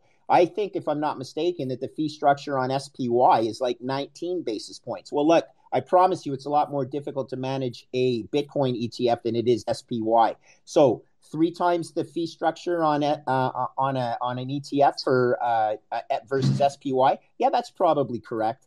And at the end of the day, people, if you're worrying about basis points, 60 basis points in something that has the volatility and the asymmetric upside of Bitcoin, you're just a knucklehead. You're picking up nickels in front of a steamroller. You're probably the the, the clowns that are like that, that don't understand the beautiful asymmetry of the trade and it's just my god i just i'm canadian guys but i went to school in the usa and i have enormous respect for people that have a brain but how come so many people lost their brains on wall street it used to be a it's, place where people uh, it's finance and wealth management 101 and, and PR 101 as well.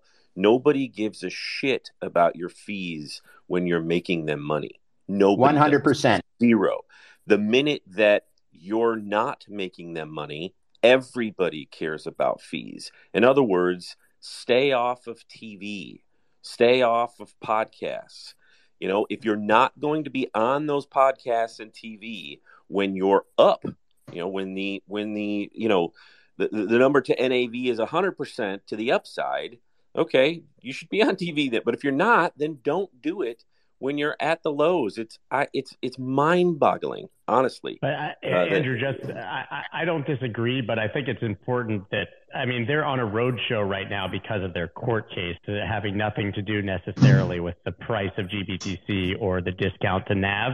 So I can see why they want to go out there and put somebody, I won't say that he's been the right person, on a roadshow to, to sort of, uh, as a PR campaign for the importance of conversion to an ETF and why that's better. But then his answer to all those questions should simply be, we created this product, you know, nine, ten years ago. It's the only way we've been able to do it. We want a conversion to an ETF. We want a conversion to an ETF. And you should just keep screaming, this would be solved by an ETF. Our fees would go away. We know that we would make less money. We're doing this because I, I, this is what they should be saying. I'm not saying it's the, the truth. We should be, we're, we're doing this for the community. We want a more investable product. We want a safe product that tracks spot and this is it. And there's no reason for you to reject it. He should just be basically beating the drum on the narrative of their court case and deflecting. I mean, everybody so uh, knows I'll, if anybody's I'll, ever I'll watched politics, this. you deflect. Yeah. so I'll say this, and, and then I'll and I'll then I'll ease up on it. There, there's two better ways to go about that. Right. First, don't make a cascade of terrible decisions that puts you in a position to have to go on a roadshow. That's one. Two, uh, much better to say those things via press release than on a podcast, on a, a TV show where you can you can have yourself made to look a fool. Um, so Can I can I can I just can I just maybe bring up a, a something and maybe it's not the, the most comfortable thing to talk about, but we have had Michael Sonnenshein um, in the press quite a lot. Scott, I know you interviewed him. Uh, Peter McCormack did a great job in destroying him on a, on on one of Peter McCormack's podcasts. I must say it was a very entertaining podcast. If you haven't watched that podcast, go and watch it. It's it's really really good. Um, because Peter Peter is an unfiltered guy, and in his unfilteredness, Peter destroyed um, Peter destroyed uh, Michael Sonnenshein. Do you think that maybe Michael Sonnenshein was a great CEO of GBTC when Barry Silbert was actually pulling all the strings? And you know, if you if you think about the history of Michael Sonnenshein, Michael Sonnenshein has been at Grayscale and DCG for a long time. I think that they had a that someone left, the CEO of Grayscale left. I don't remember exactly the whole story. And Michael Sonnenshein took the reins as CEO. And I always got the impression that Michael Sonnenshein was being was a puppet for Barry Silbert, which was great when Barry Silbert wasn't distracted in a potential liquidation and and and a um, uh, uh, kind of court cases and and restructuring and Chapter 11s and stuff like that. But now you've got Michael Sonnenshein potentially leading the biggest court case that crypto had to fight. You know, he's he's a CEO of the company that is fighting probably the biggest court case against the SEC that crypto's ever had to fight. Is he the right guy? I mean, we've seen him on, on interviews. Is he the right guy? Mm, uh, I'll listen, say it. uh, No, no, no, no, no, and no. um, it's it's uh I, I would agree and and all due respect you know the, the, the, those guys have done a lot of work in crypto that's that's should be respected and and you know whether or not you agree philosophically with you know different parts of crypto yada yada yada is irrelevant they, they they've built some things and they've acquired some things and all that stuff takes work and smarts and wisdom uh, but we're here today, and, and as to your question today, you know the answer is an absolute no. It's it's uh, it, the, the last couple weeks of as as you know Scott put it, the roadshow has been let's just say suboptimal. Yeah, I do see. We, it. we've got we've got James here. James is one of Eric Balchunas' um, partners, uh, colleagues at Bloomberg Intelligence. I think he covers more of the crypto side. James, thanks for joining us. He's also quite keen to share some thoughts. Yeah, so I mean, I, Uh, you guys, you, you guys have done amazing coverage. I must say, amazing, amazing coverage of of uh, the the court case, the hearings yesterday. Yeah, t- tell us, tell us what else you're seeing. yeah, so I mean, it, it gets it gets complicated, right? So going into this, we did not think a lot of people would argue, and you, I'm sure, I'm sure people listening in on the spaces know there were people out there saying, "Oh, this is this lawsuit by Grayscale is just a frivolous lawsuit. They just need to." close up shop and go home and all this other stuff. And like what people didn't realize is the law firm that Grayscale hired is a really high powered law firm. Like these guys are not going to bring a lawsuit in federal court and get like laughed out of the room. So like one of the things I kept pushing for the last year is like this is not frivolous. Like this is they, they have a legit shot. So going into this, our um, I, I'm I cover the asset management side. I cover the overlap between traditional finance and crypto in the fund space. And we have a litigation analyst on my team, and he he basically said, reading through everything that a lot of people on this have probably read, that he gave Grayscale I don't know forty percent chance, likely closer to thirty than fifty going into this. And after yesterday, I was on the phone with him. We were constantly talking. He upped his odds up to seventy percent that Grayscale is going to win. Now, like what that win means is likely being overblown by some in the media. Um, there's the possibility that they win, and then GBTC is just able to convert to an ETF um, after the win, right? But that's not necessarily likely. What's what's going to happen? What's like we think is going to happen in this case is the uh, it's a it's a panel of three judges, and one judge is a Republican, and we thought going in that she this person this woman was likely going to side with Grayscale. The other two judges are Democrats, and we saw them as much more of a long shot. Now, one of them um, seemed definitely to lean more towards Grayscale side, and the third even was somebody who we thought had no shot of leaving or was definitely going to side with the SEC. based on some of his questioning, seemed like he was more open that Grayscale might be in the right here. But what happens after this is the big thing, the nuance of what the ruling actually says, right?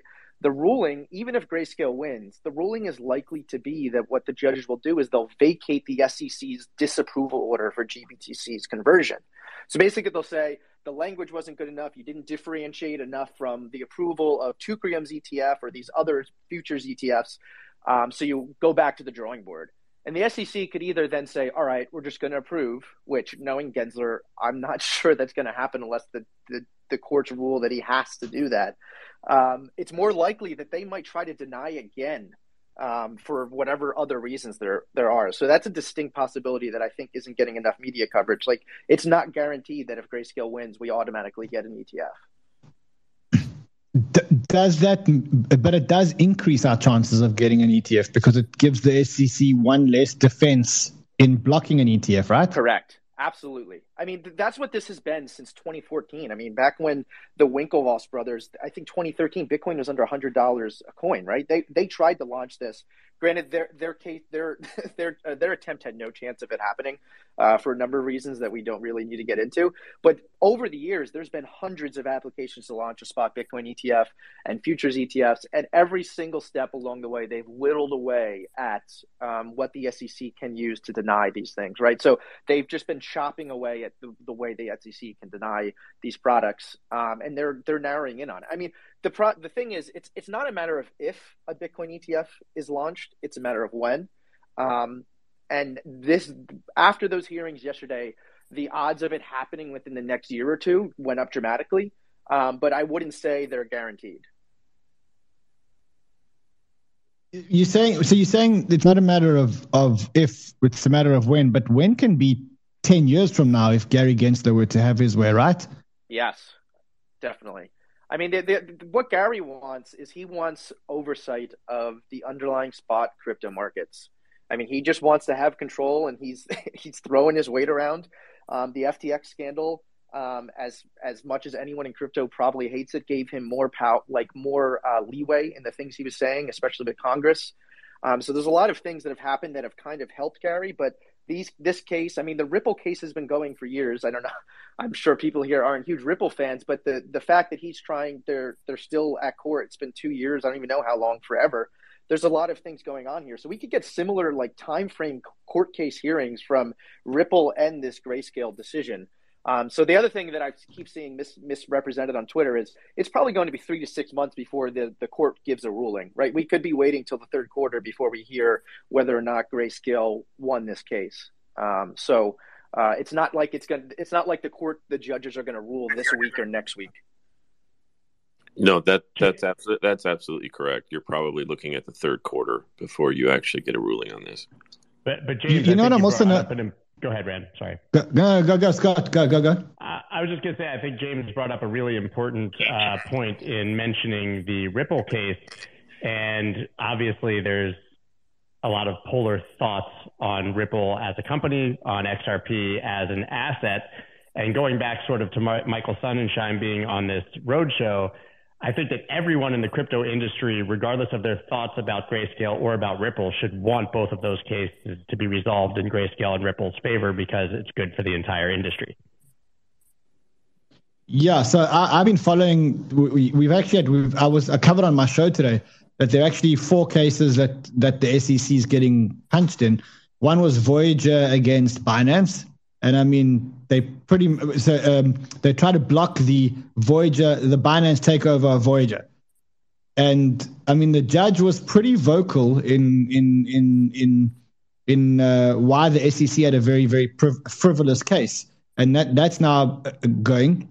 You've got Ripple against the SEC, um, which is, I mean, you know, I think it feels like Ripple's scoring a whole lot of punches, and maybe that's just what we're being fed on on crypto Twitter. Then you've got uh, this case now that that's happening.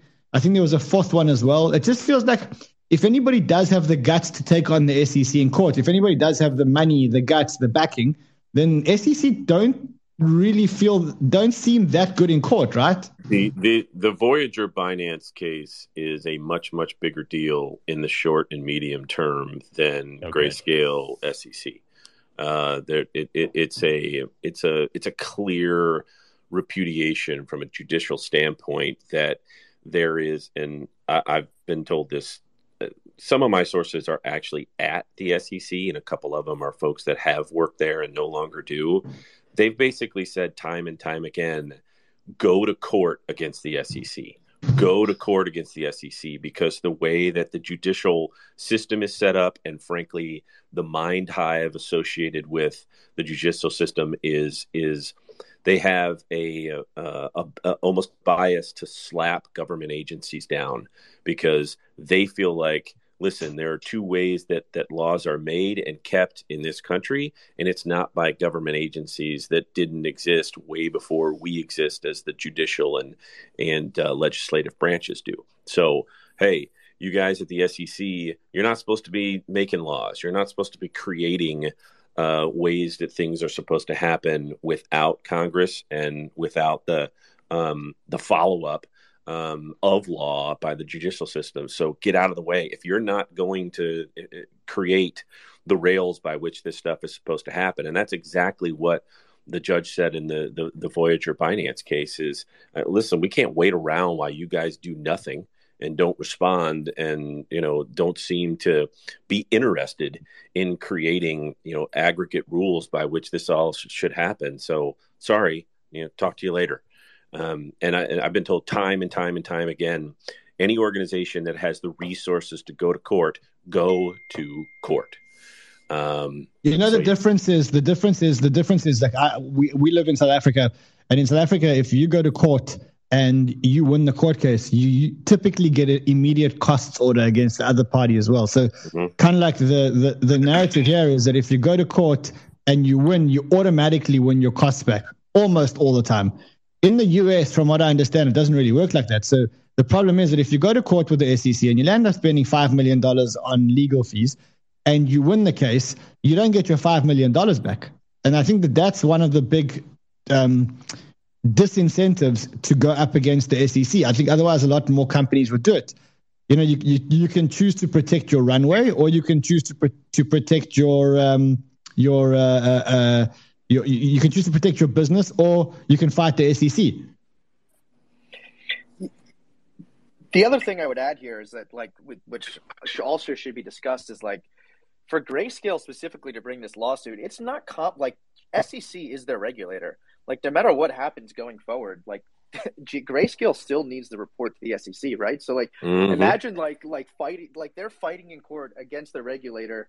And like there, there's a lot of things that like obviously the SEC can't do legally, but there's a lot of gray area that the SEC could do if they're mad about this to make Grayscale's life and business uh, more difficult. So like taking this suit uh, against them is not something like that's another reason why a lot of people aren't going to go to um, fight the SEC in court because they'd rather, if they can, stay on as much of the SEC's good side as possible. Now, Gensler, specifically in the crypto space over the last few years, has uh, basically taken away any goodwill a lot of these crypto companies feel towards the SEC Correct. or felt that they were doing. So that's part of the reason why Grayscale did what they did. Um, but you, th- that should not be overlooked in, in what they're doing. Well, look at the look at the language. Look at the positioning and the language of Coinbase over the last two months, right? So Yes. Coinbase is is is is stopping just short of literally sending a tweet with a middle finger and the SEC next to it, right? I mean, they're they're stopping just short of that, right? They're like, listen, we're going to forge ahead. You know the resources that we have behind us because, frankly, you were a party to allowing us to go public. So we now have a a, a, a war chest that listen if you if, if you want to if you want to dance we'll dance right? I mean that's essentially been their position for the last two months. And so um yeah the the sec is is if they choose to take on large scale entities like that grayscale is one of them from a How long- standpoint they'll lose. How long will Gary Gensler be around for? less than another two years I agree. Why? It's, I mean, his term is over June 2026, but the average tenure is two years. Usually they leave. I don't know. Maybe he'll get Janet Yellen's job. That's what he wants, but we can all. that hope is doesn't absolutely what he wants that, that How he- long was he Ja- wants a how long was Jay Clayton? How long was Jay Clayton around for? Hey, Yes, Ryan, I'm- I'm I- gonna, I- I- I'm going to um, jump off to the Celsius court hearing now. Um, but speaking of ongoing relate, um, you know, relationships is um, with the the Binance uh, Voyager case. So obviously the the judge has approved that. Um, I think that gets everything through. Um, they wanted to distribute the VGX token in kind, and obviously they use that to state that Binance um, cannot uh, trade in that token because it's an unregistered security and they're not a registered um, security token exchange. Um, but there's, I think, there's still one hurdle, and I think the DOJ um, can still come in and object. So um, whether whether that happens, and the DOJ has got an axe to grind, um, obviously, because they would love to um, do what do to Binance what they're doing to um, you know Bitfinex and try and use that as a as a way to, in order to try and get some more information so that they can then negotiate their extortion from Binance as well. But I'm going to jump over to the Celsius court hearing. I'd love to stay. I think there's that's- so much to talk about here. I think, yeah, look, actually, I think it's a good time for us to pivot and actually start talking about um, something else. I want to talk a little bit about Powell. Um, I noticed something very interesting with Powell yesterday. When we went into the Powell hearings yesterday, the probability of a 50 basis point rate hike was 25%, and the probability of a 25 basis point rate hike was 75%. He hadn't even started talking yet. And the probabilities pivoted to 60 40 towards a 50 basis point rate hike. And now I think we're 80% towards a 50, uh, uh, uh, 50 basis point rate hike. What changed between yesterday and the day before? Uh, I'd love to hear. I'd love to hear. Yeah, I can talk to this. I follow this pretty closely. Um, you know, uh, before the testimony, they released the text, which is even before he starts talking, the you know the outlets are un- under embargo. They released the text, so people can automatically scan through, and the market just saw that he kind of left the door wide open for uh, 50 bips, and the market instantly repriced because it sounded like from his statement that it was kind of leaning towards the base case because he said if the data in its totality continues to be strong, then you know they're gonna not uh, shy away from accelerating. Uh, super interesting thing, Ran. So today he has his second part, his second day of his, uh, uh, you know, the same kind of uh, Q and A that he does with Congress. And today uh, there is one sentence that has changed in his statement, um, and he said, actually, we have not made any decisions. He's kind of like highlighted in the middle of like this 50 bips thing that he saw that the market reacted, as, as you said, like it, it kind of went completely the other way. And now he's putting it more towards 50 50. He said, uh, I just want to be clear, we, we haven't made a decision. We're waiting to see non farm payrolls, uh, you know, Friday. We're waiting to see CPI. So it's a total coin toss. And I think this data is going to be the most uh, kind of market impactful data. Like the, the NFP on Friday and, and the CPI are going to be huge. Yeah, Friday is big and Tuesday is, is is huge. I think Tuesday is the be all and end all, and then a week after Tuesday is when we get the FOMC meeting, and then the decision is whether we're going to get a 50 basis point rate hike. I think that the implications of a 50 basis point rate hike are not great because what it shows is it shows that the Fed again made a mistake and pivoted too soon. And when I say pivoted, they pivoted from 50 basis points to 25 basis points. And if they go back to 50 basis points, it's almost like admitting that we we made a mistake again and we pivoted too soon again, which is the same mistake they made with inflation when they kept saying inflation is transitory, inflation is transitory. So I think that that's I think there's a a, um, a reputational and a credibility implication that no one's talking about. I mean that, and there's there's also like the uncertainty, right? Like markets hate uncertainty. So you go from what was going to be a 75, 50, 25, maybe one more 25, and then we stop to like, you know, 50, 25, oh, back up to 50. And then, you know, who knows what happens next, right?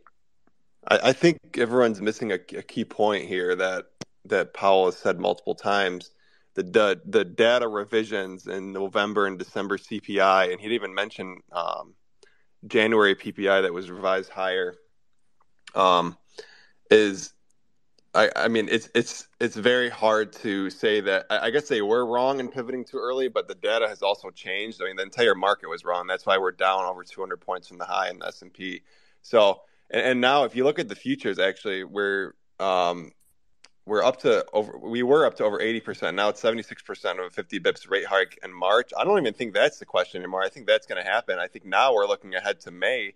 There's a 24 percent chance of a 50 base, basis point rate hike in May. So I know he said they're watching CPI, and, and, and I mean, I I don't see anything that's going to happen in, in next week's data that will make them all of a sudden say, no, you know what, we're you know we're not going higher for longer anymore, unless there's some huge drop in, in CPI. But even then, it becomes uh, a, a, a point of is it just a one-off data point, and so I think, and Ran, I know we discussed this just a week ago. We were both saying that a 50 basis point rate hike in March was was was going to happen, and that, back then it was only a 20 or 30 percent chance. Now at 80, I think after next week we'll be close to 90, and I think Powell really used this this uh, testimony to Congress to to reopen that door for a 50 basis point rate hike. I mean, if you look at what he said. Um, everything now pointed to you know increase the pace. We, we would be prepared to increase rate rate hikes. They want they wanted to um, you know if the latest economic data comes in stronger than expected, the ultimate level of rates would go higher. And now we're seeing uh, almost an, an 8.5 percent chance of rates going to six percent or higher um, by September. I mean, if you would have looked at these odds a month ago, there was there wasn't even an 8.5 percent chance of rates going to 5.75. So um, I, I, I don't really see anything that's going to change that will make these odds drop considerably unless all the data somehow comes in a lot below expected, which is not something that we're expecting to happen.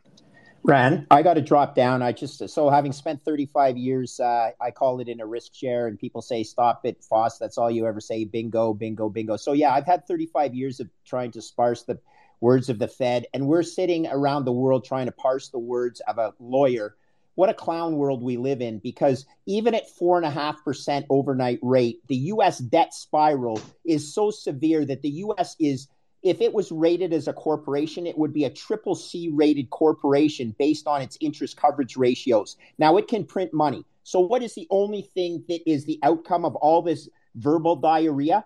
Fiat debasement is 100% certain. Okay, the US is insolvent. That's fine. They can print money. When you print money to solve the debt spiral, you get debasement. You need to protect yourself against that. It doesn't matter whether it's 4.5% overnight or 6% overnight, it is over for sovereign debt. Okay, 100% certain the only way they can solve that debt spiral is by printing money. And that's not just the USA, it's Canada, it's every other fiat nation in the world. And it breaks eventually. But the debt spiral is only mathematics. And right now, the, the interest expense on the US uh, debt outstanding is going to go to over $1 trillion annually. And they only bring in 4 trillion. And when you subtract out military spending and you subtract out entitlements, there is a debt spiral that is exploding right in front of your eyes, people, and you're too dumb to see it. So stop trying to predict where this idiot lawyer is taking rates. It doesn't matter. It is 100% over for fiat currency. You better protect yourself. If you're too stupid to understand grade 11 math, I don't know what else to say. Love from Canada. Love to you all. Good day, guys. Ladies and gentlemen, yeah. Greg Greg Foss. You can see why I uh, always invite him. I, I want him to adopt me, bring me up to Canada. He's fantastic. He's fantastic. So I think 50 basis points for me is the base case now. Like, and, and I must say, I, I have said it for a long time. In fact, when when 50 basis points wasn't even on the table, I said I don't see another 25 basis point rate hike. And uh, now, now I think it's becoming it's becoming the base case. Um, Oh, sorry, I, I see someone's just joined. Yeah. Cool. What else is going on in the markets? What else is what else is moving these markets? I mean, we've got the government selling two hundred million dollars worth of Bitcoin potentially. We've got um, uh, Mount Gox. We've got all these um, uh, Mount Gox um, uh, Bitcoin potentially being fed into the market from from March. Is there anything to be happy about on the markets?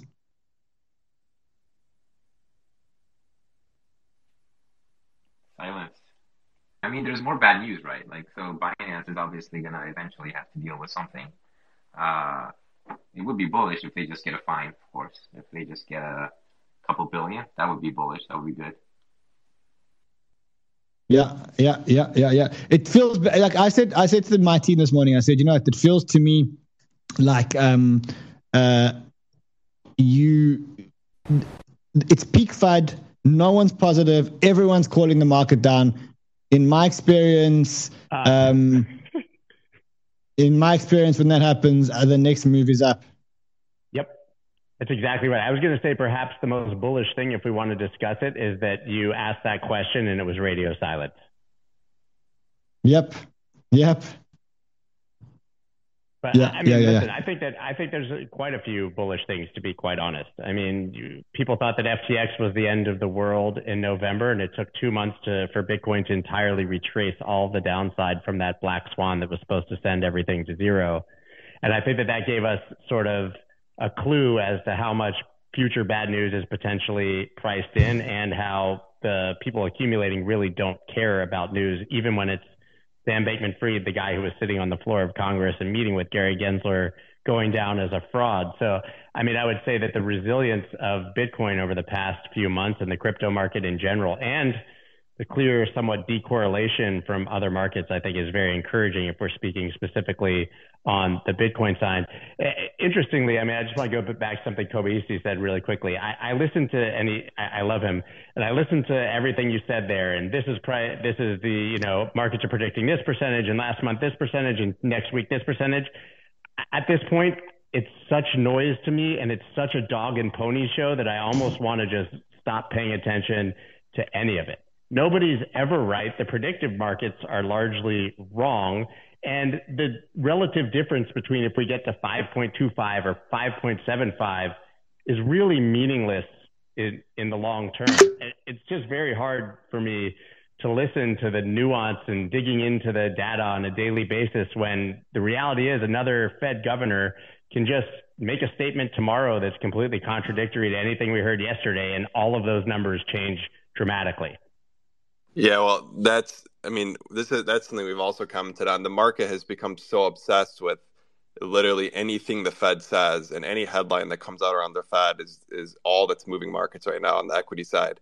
So, I mean, you, you definitely have a point. The, the exact source that's that's now showing, you know, an overwhelming case of a 50 bips rate hike was saying the exact opposite two days ago. Uh, so you have to take the data with a grain of salt. And I mean, I guess with the with the longer term, you know, whether it's five and a half, six percent, whatever it is, is is I guess not as important. It's more important as to how long they hold rates higher. I think that's what what it comes down to now. And like you said, obviously it's it's extremely difficult right now to predict. And as if you know, for traders, this is honestly a great environment. You, the the uncertainty is is in a way producing volatility um, in in equities and if you're able to trade the technical levels and, and play that volatility, there's a lot of opportunity. Interesting. Yeah, I just think yeah, it's uh, important to. Yeah, I agree. Go ahead, Ran. No, go go go ahead, Scott. Go ahead. I, I was just going to say that even then, you talk about how long it's going to be, and I agree. But for you know, listen, nobody here gives financial advice, but for any you know investor with a brain, you know that you zoom out and take a you know five, ten plus year time horizon, certainly that's the case if you're buying or selling, hopefully not Bitcoin. And so if it takes three more months or six more months, aren't we just being largely distracted uh, by a whole lot of noise with very little signal? I mean, that's just what concerns me is the, the further we dive into these things, and I'm guilty of it too. I do it every day on my show. The more we're sort of giving credence and power to a lot of things that are just noise and not signal. Yeah, I mean, I suppose, I suppose, I suppose, I, I do agree with you that you know if you're investing, you're looking at a five, ten, three, three year uh, term, etc. But it's still uncomfortable now, and uh, um, you know, I think we are going to go through a tough time now. I think, it, I think the one thing that is that in the US, US investors don't really know about inflation. There's they, they don't really know about inflation we know what inflation is like in places like Africa. And let me tell you, inflation doesn't go away. It's one of those things that, like, once it starts, you get used to it for multiple years. And I think in the US, what the expectation is from the Fed is that the Fed actually puts an end to inflation in, you know, in the next six months. And I think that that's where the disconnect is coming. Like we know what inflation is like. Inflation, inflation lives for a long time. I, I, I don't know how else to say it. I just think yeah, the the U.S.